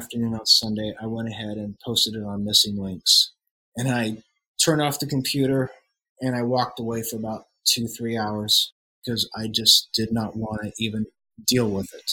I got back on, and at that point, there was probably, I don't know, 1,200 responses at that point in time. And you know, Missing Links is a little bit different than Facebook now. For those people who are a little bit younger, you don't just click like or not like or whatever. You have to actually say something for every post. So people were actually logging on and saying something. I started going through them, thinking the worst to start out with, and I got 30, 50 of them into it, and I'm going like, oh my God, people get it. And it was crazy. Every so often, it's like, you get the person who would say, and they still do, this is supposed to be a hobby, and I don't do this for seeing the bad of the world. I want to do this for relaxation and enjoyment. Okay, fine. That I understand that. I respect that. I do this for lots of different reasons, including that, but I also do it for other reasons, which happen to do with a reflection of history, a reflection of society sometimes, if I'm good. So by the end of, you know, the second or third day, it was like, I can't remember what it was, like 3,000 responses. And I think Brett Green emailed me and said, we've never seen anything like this. So I was like, okay, there you go. Yeah, I was on Missing Links. I remember that. And I remember being blown away by it the first time I saw it as well. It certainly makes an impact on you. Well, thank you. I appreciate that. You know, it was definitely from the heart and the soul. You know, it's interesting because we get, as modelers, we get into these philosophical, you know, you see them all the time on Facebook. Is modeling art or not art? I would say, yes, it's art in a broad sense. For me, that particular piece, when I think of artists, that's as close as I've ever come to creating art. I can definitely see that. You know, that's something we've been speaking with a lot of our guests about, you know, sort of is modeling art, and where do modelers fall in that spectrum? Where do you draw that line? And I certainly think that when you talk about whether it's a sculptor or a painter, bringing your own vision of your own replication of life to a piece like this one in particular. And like I said before, I think it's something that in your work that you're particularly good at is telling that story and bringing out that emotion and representing a moment in time. I think that definitely qualifies as art. At least it does in my little brain. So I would fully agree. And maybe my last question on the subject is, you know, Rick, do you still own that piece? Is it at your house, or where does it reside now? No, I've still got it. There was at one point there was some talk about sending to, I can't remember the name of the museum in Israel for it to sit there, and that didn't come to fruition. So it's still at my house. At this point, there's some plan to send it off to Spain because Fernando wants it. He's putting together a collection in Spain of people who have worked with AK and their works and stuff, so it may end up there. But right now, it's at my house. It sits down there. The little nameplate has fallen off, but otherwise, it's fine. It came unglued. Nice. Yeah. You know, that one will stay with me one way or another. That one doesn't go into the trash bin. I wanted to talk about another one of your projects a little bit, if you don't mind. I really like the one you made called Where the Streets Have No Name, which is the Soviet self-propelled gun over in Syria. Wondering if you could maybe talk about how that came together and the various elements that you use to make a scene that looks like it's, you know, right out of a modern day conflict. So particularly that piece, you know, the Syrian conflict was going on like crazy right now. And there's, at this point, you know, YouTube is your friend, and you can just find all these references of the conflict in real time, which is crazy, scary, crazy. And the photographs that come out of it as well, the stills and stuff like that. So that was the impetus of it. And there was quite a few other modelers who were starting to pick up on that at the same time. So it's the trumpeter kit, it's real tracks. More importantly to me at that point was I felt like I wanted to build the building itself, the one that's off to the left side when you look at it. Yeah. You know, I came from, part of my background was a lot of fabrication for like movie sets and things like that. And I hadn't done that for a long time, just built something. And so that was kind of the start of the entire project. Like, I want to build a little cityscape or building scene or something like that. And so then it kind of turned around like, okay, where are my references? Where can I draw from and go back from that? And so it's like, okay, I can build a Syrian street scene. I could put this AFV in the middle of it and do the rubble and all the rest of that kind of stuff. At the same time, you can see some of the final photographs where I'm also really enjoying Photoshop, and so I mirrored a city street behind it, so it looks pretty seamless, so you can see a bigger scape of what it is. Yeah, what I really like about that piece is it's obviously about an armor piece, but yet the care and the love that you put into the rubble and the debris and the structures themselves, you know, the armor piece almost becomes, instead of like the main course of the meal, it almost becomes sort of a, you know, an element in the stew. You know, it's the overall picture again of what you're conveying. It's not all just about the armor model. I appreciate you saying that, because one of the things that I personally enjoy, so when we start talking about dioramas and vignettes and all the rest of that stuff, I actually like making the scene. So talk about things you like and don't like. I like making the scene, the ground and all the rest of that stuff, as much or more than I do the model itself. I think that there's a lot, maybe it's just that I have a knack for it. I'm not sure. It seems to come easier for me that I can build groundscapes that seem to look like what they're supposed to, easier than I can make a rain mark that's supposed to look like it's supposed to sometimes. So the rubble and things like that, I appreciate you saying that, because, and it's, for me, it like I said, it comes sort of second nature. It's like, let's get some plaster, let's put it in a bowl, let's let it harden, let's crunch it up with a hammer and spread it around with the super or with Elmer's glue and then paint it out. But it's that time you take in painting it out and finding the right little piece to put in there, and then using the right type of brick and putting a little mortar on the side and all the rest of that kind of stuff, that I'm glad that you notice it. I don't know that people necessarily notice some of that kind of stuff, but I think that's when people view our works on a table, for instance, you know, why does this one grab attention versus that one over there? And I think it's the little things that people don't necessarily recognize or notice, but in your head is like, oh, this makes sense. This is the full story. No, for sure. I, outside of that city one, the diorama I admire of yours is End of the Line, with the really rusty trains, the Connex, and then the diversity of vegetation around it.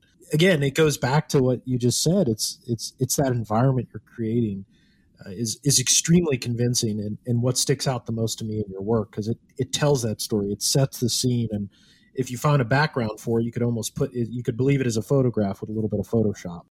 Yeah, well, thanks. Yeah, that one came about because that was actually a work project, I think, for the Rust. So that's all HO gauge stuff. So I went to the local train shop, got these couple of engines and cars. I don't know if you guys know this, but HO scale engines are not cheap. Yeah, they are not. And then when the first thing you do is just open them up and rip out everything that's on the inside, it's like, you know that the guy behind the counter was not going to be happy with, if he knew what that was going to be. But that's what I did. And so I got some HO trains and HO track and then laid it out. And, you know, it's all referenced on those boneyards that I think are in Argentina, I think it is, where they just got these train graveyards sitting out there where they're just sitting out in the middle of nowhere. The vegetation you talk about, John, you know, you kind of have to bounce, even though that was my reference for aesthetics, you kind of have to balance things out. So if you just leave it a sandy scape, like which what those are in the middle of nowhere, it just doesn't look correct. There's no scale. There's no context. There's no, reference there. So you've got to kind of draw it back in. So that's like where the tufts of grass and this, that, and everything else and the piles of stuff kind of come in, is that, you kind of have to fudge realism with art. This is where the art starts coming back into this conversation, is you kind of have to fudge those two back and forth together in order to make it something that's conceptually pleasing and appealing to the viewer and makes sense. No, just that's very insightful. If somebody came to you and said, Rick, you are lucky enough to do your hobby for your job, how would you advise them to kind of proceed? What's the process for taking your craft to a level where not only is it something that you're passionate about, but it's something that you do for a job? The first piece of advice is to realize that it's a job. It's not your hobby on steroids, but it's a job. And that means everything that every job means that it is. You get up in the morning and you go to work and you work as hard as you can at doing what it is that is in front of you. There's a misconception that doing our hobby and making a living at it is some sort of dream come true. And yes, it is. It's a blessing. There's no doubt about that. Starting when I was 5 years old, who would have thought that this is where I would be, 50 years later? So that part's a blessing. When you decide to make that leap or that jump, or you're given that opportunity to start using those skills and those talents and of your hobby and your passion to maybe make some money at it, well, then that changes the equation. All of a sudden it gets real for at least the person on the other side who's going to be paying you the money. They're expecting something from you. That's the point where you have to take it as, this is a job, I have a commitment, and I'm going to fulfill these commitments to the best of my ability. It means making deadlines. It means taking projects that you don't want to do, building things you don't want to build. It means, all sorts of different things that any job entails. Everybody goes to work and they don't love everything they do every day on their job, and sometimes it gets to be a grind, and that's no different if you're working in this industry versus any other industry. And that's kind of what sets this work apart in my mind, is that you can take a project that you're not really super excited about, like the train one we just talked about, the end of the line, and you can take some products that you've been employed to kind of show people, demonstrate what they're capable of. And then you've been able to create something at an extremely high level to do that. And so you've kind of taken that passion for your hobby and kind of paused it a little bit and taken what you have to do for your job. And you've been able to create art from that. And I think that's a tribute to your skill and to your work. Well, I appreciate that feedback. Thank you. Sometimes it feels like I'm just making product, I guess, is what it is. And, honestly, sometimes that's what comes out, is just product for whatever the case may be. But that's what's called for at that particular point in time. So I don't have any regrets that at certain times the work that I produce isn't the top of my game, because the top of my game wasn't necessary for that particular moment. When you start working within the industry and you're doing production in the sort that I do, making models and writing and editing and all the rest of that stuff, there's an end goal, and the end goal is this final product. You don't need to make a masterpiece every single time for that final product. If it's a box art that you're working on that's showing 3 different colors of paint, well, then you just need to show box art, a model with 3 different colors of paint on it, or, how a mud splatter works with the bottle that's in your hand right now. That's a representation of what you can do with this particular product. That's a very different mindset and a very different application and a very different end goal than coming up with Burden of Sorrow. But there's still a lot of value to it. Yeah, there's absolutely value to it. I mean, I kick myself, go back to the beginning of this thing. I kick myself every day, and I've said this out loud to a number of people. It's like, who would have thunk I would be doing this all these years later, working in the model industry, the industry that I love, that was my hobby all this time, And somehow I figured out by hook and crook how to kind of weave my way into it and do all these different things that are directly or indirectly related to the industry. That's a pretty neat trick. And I'm not sure how I pulled it off. Yeah. So knowing that, let's go with a topic that we really like to ask modelers. You kind of hinted at it before when you mentioned going to Euro Military. Who in the hobby influences you? Who are your major influencers? I knew this question was coming. The good answer is everybody. I have been lucky to run across a lot of people that I have admired, who have spent time with me and talked to me.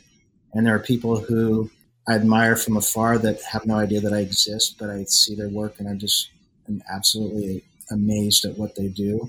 The current crop of people that we see every day, if I say one, I'll miss 20. This is the kind of the answer that I know you're going to get all the time. There are people, okay, I'll start naming a few.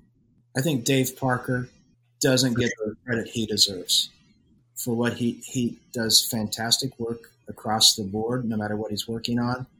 And now that he's working on this 1/16 scale stuff and adding printing to it, I think is revolutionary. And he's pathfinding on that particular front. I think everybody knows who he is, but nobody ever mentions him. So Dave, you get a kudos from me on that one.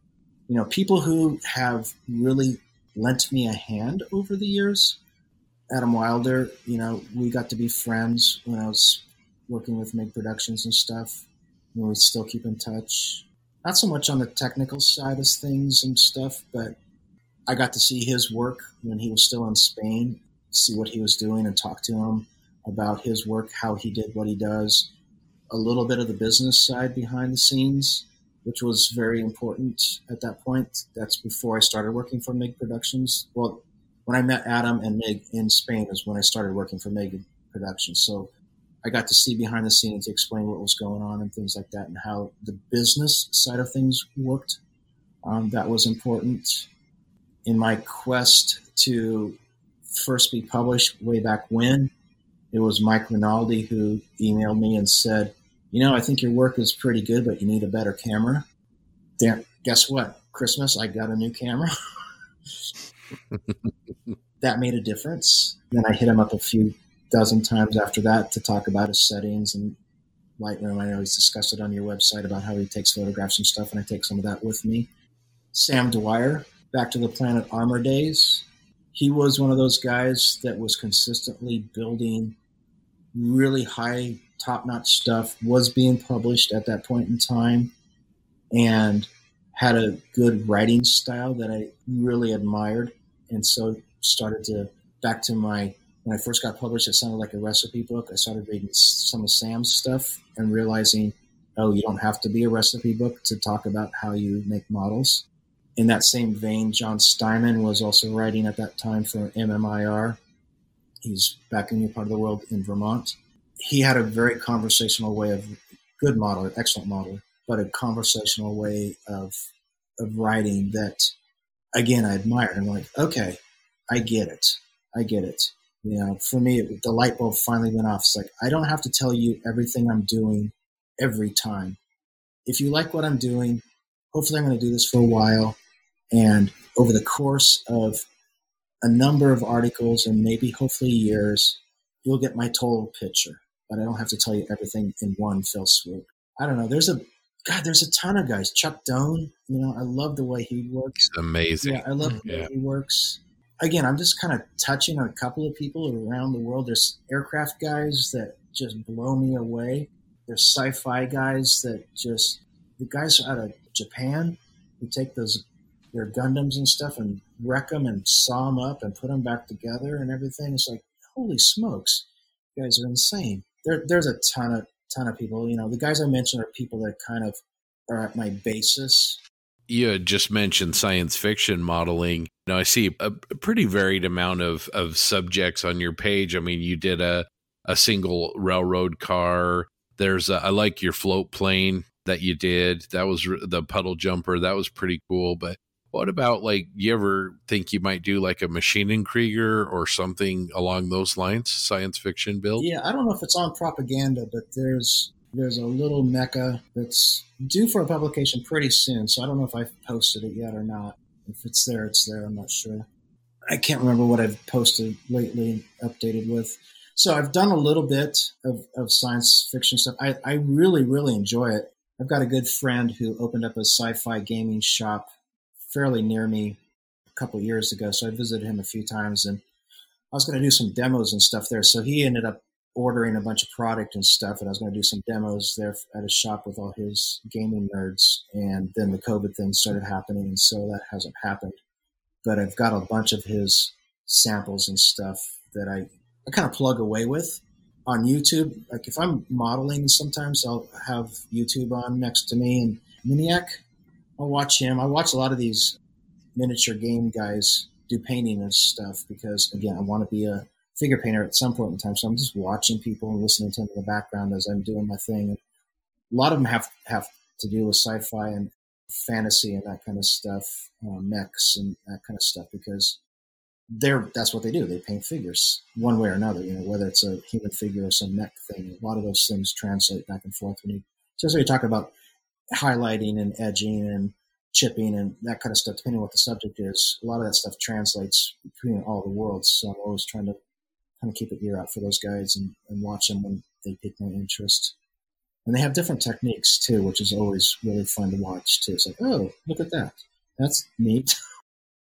Yeah, I've been interested in a lot of the dry brushing techniques that figure painters, you know, they've developed different shaped brushes, and, you know, they bring a layering approach that us armor guys would do with an airbrush, but they're doing it with paint brushes. It's interesting. Fascinating. Yeah, isn't that interesting? As armor guys, we kind of shun, like, say, dry brushing and stuff like that, some techniques, because also they're out of favor, old hat or whatever. But, you know, these guys might be watching one of our old sites, and then they go like, well, that's a pretty cool way to bring out the wrinkles in this particular skin or the edges and whatever. And so I'm not one to say we don't do any technique that's just gone and forgotten.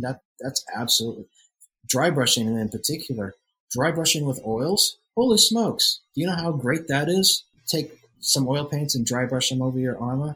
That's subtle, nice highlighting or edging or wear or rust or whatever you want, whatever color you got on that. Try that. That's a tip for you guys. Yeah, you know, you hit on something, dry brushing. It's you know, when people say it, they do a cringe. But as you mentioned, you think back to you know, Tony Greenland, Verlinden, but it has evolved. And one of the names you mentioned earlier, who I follow a lot, Spencer Pollard, you know, still dry brushes a lot of his work, bring out some subtle details. And like you just said, it's a technique that, when done very tactically, it really serves a purpose and create effects that you honestly can't really do with anything else. Yeah, absolutely. And you brought that up where, you know, techniques evolve. So when you're talking about Greenland, and especially like Verlinden, and, you know, I mentioned that first diorama that I did with 35 millimeter film. Those publications, the only outlet for those were black and white at that particular time. Maybe one color photograph, if they were lucky, on the cover, whatever it was. So techniques were developed, or those techniques were developed at that particular point in time in order to make it so it's noticeable. You know, the camera would not pick up subtle shading and this, that, and everything else. So move forward. Now we got these fantastic cameras that can pick up everything, too much of everything, in my opinion, half the time. Those same techniques just change. You know, dry brushing to a hard metallic white edge like Verlinden used to have to do to show up in a black and white, of course it's going to look silly right now. But you change those colors and you change the pressure of the stroke on the brush and all the rest of that kind of stuff. It's absolutely a valid technique right now. It's just you need to tone it down and change it, because what we see with our eye is now what is being seen captured on film for the most part. And then, you know, I think maybe you've certainly probably done this is, you know, reverse dry brushing, you know, the same, you know, technique with using the brush and kind of the same motions, but instead of adding paint, you know, you're starting to wear that upper surface away to expose a burnished underlying paint or metallic surface that you're trying. Yeah, absolutely. Some of my best effects have been actually when I've over-weathered something and then taken them back off, and all of a sudden, like, oh, this looks actually great. for those people who aren't as familiar with your work, and now that you know, they've heard you talking with us, where can people see your work? Probably the easiest place is, well, first you can just Google Rick Lawler. Generally, my images and my website will pop up.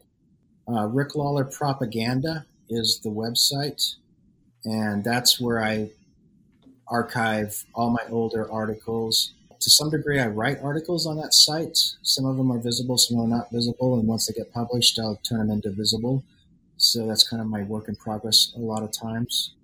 I was the editor of the Weathering magazine for about 3 years, and so a lot of my work is in the Weathering magazine from about 2010 to 12, 13, or I don't know if I got that right. But anyway, there's a lot of work in the Weathering magazine up to about issue 20 or something like that. I have been in a number of books that have been published either by AMO or AK Interactive. You can find a lot of the specialty books that have to do with either specific types of armor, like IDF or something like that, or techniques, that kind of thing.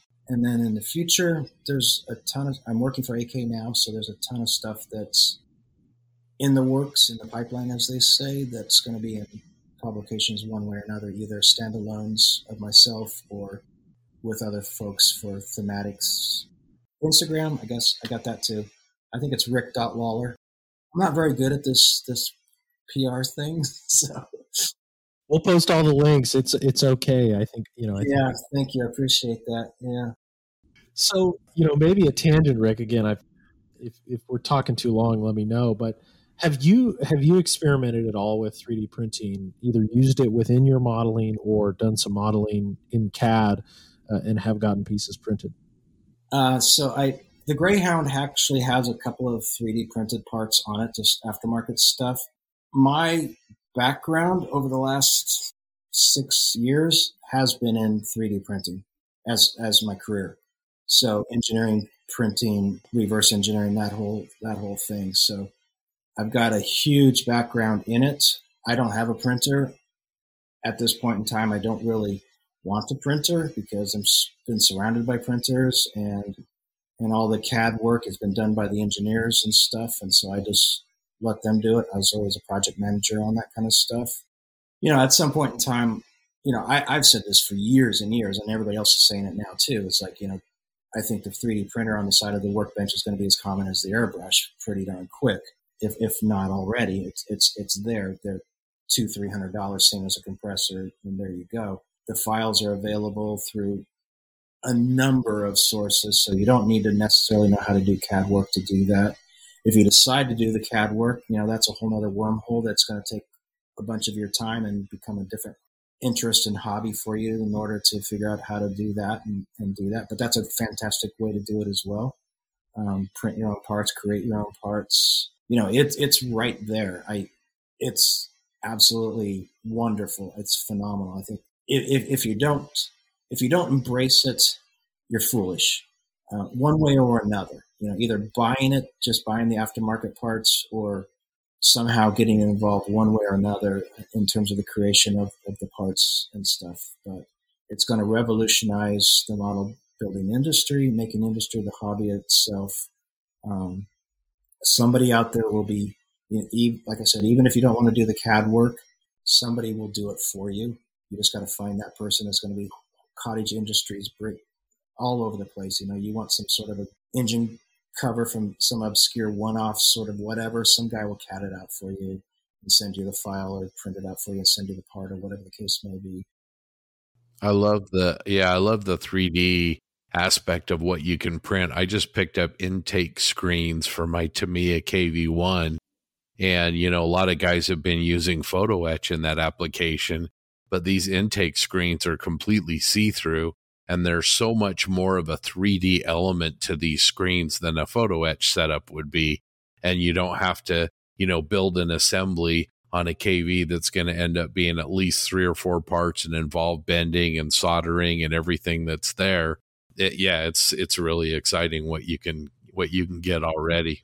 Yeah, you get exactly the part as it's supposed to be. And like you said, the brackets and everything else already there. And it's got that, it's 3D, and it's it's revolutionary. It actually is revolutionary. And, you know, at some point, you know, we won't be buying kits. I know we talk about this, and there's the copyright and pirating and all the rest of that stuff. But at some point in time, they'll figure out a way that will just get the files, and you'll download the file and print your kit, and that's what you'll do. Yeah, you know, you mentioned one thing, and I've seen in the gaming side, and I can't wait. You know, I hope one day it comes over to modeling. There's a website. I'll have to find it. But you go there, and it's essentially, you know, make your avatar, and you can pick different weapons, you know, different poses, and it's all, you know, it's an interactive kind of 3D model essentially. And I would love to see that someday in our hobby, where it's like, hey, I want a GI from this period carrying a BAR. I want him kneeling, standing, you know, prone, like all these different things. I could see that someday happening. Yeah, that's actually, so back to my work in my industry. So the front end of what we used to do for printing and stuff was we were doing scanning. So in terms of like what you were saying, the easy way to do that is, you know, you want your guy from, you know, 1944 Western Front with the BAR or whatever in a kneeling pose. We would dress somebody up in costume, BAR with a, sitting there kneeling. We would scan that guy, get all the digital data, and then just, there you go. You've got that guy. It's totally, I think, was it Live Resin? I think they do that kind. I think that's how they're getting their assets. If I don't, I think they are. And then Andrea Miniatures has done some recently with their, everything from World War I, World War II. I painted a Marine where they go from everything, I think it's down to 1/48 all the way up to 1/16 where they're scaling it. And it's all based on a scan of a real guy, because it has that different feel. If that makes sense, you know, you could look at maybe a figure that's sculpted by someone, you know, literally sculpted, as opposed to maybe a 3D scan or something even done in ZBrush for that matter. Yeah, absolutely. No, it's totally different. Plus, you get, if it's a good scan and a good print and all the rest of it, you're getting texture too, cloth texture and all the rest mm-hmm. of it. It's absolutely difficult to do as you know. There's some great figure sculptors. It's not, put that aside, you know. But mm-hmm. the scanning thing is a whole different set of tools coming at you right there. And if that makes it into the industry in any sense of critical mass, that's going to change things as well. Because, you know, we could do a live scan of a person in costume, and it takes 5 minutes. So say you want to do a whole Tamiya set of 6 guys, you know, grenadiers, going off marching or whatever. You got a half a day of one guy in different poses, and you've got 6 assets already scanned into the database, and then all you're doing is printing them out from that point forward. It's crazy. My own curiosity here. I assume you're using a LiDAR to scan these guys. We're using Artec. Okay. So it's basically the same idea. Yeah. Okay. Cool. Rick, this has been fantastic. You know, I have really enjoyed our time talking together, you know, everything from, you know, techniques to the thought behind things, the evolution of the hobby. It's just been really valuable in the time that we've spent, and we can't thank you enough. So again, thank you. Well, thanks, John. Thanks, Scott. Yeah, we really appreciate you coming on. It's been a fun conversation, and it's always exciting when you get to talk to somebody whose work you've admired for a long time. So it's been a real pleasure. Oh, absolutely. I really appreciate it.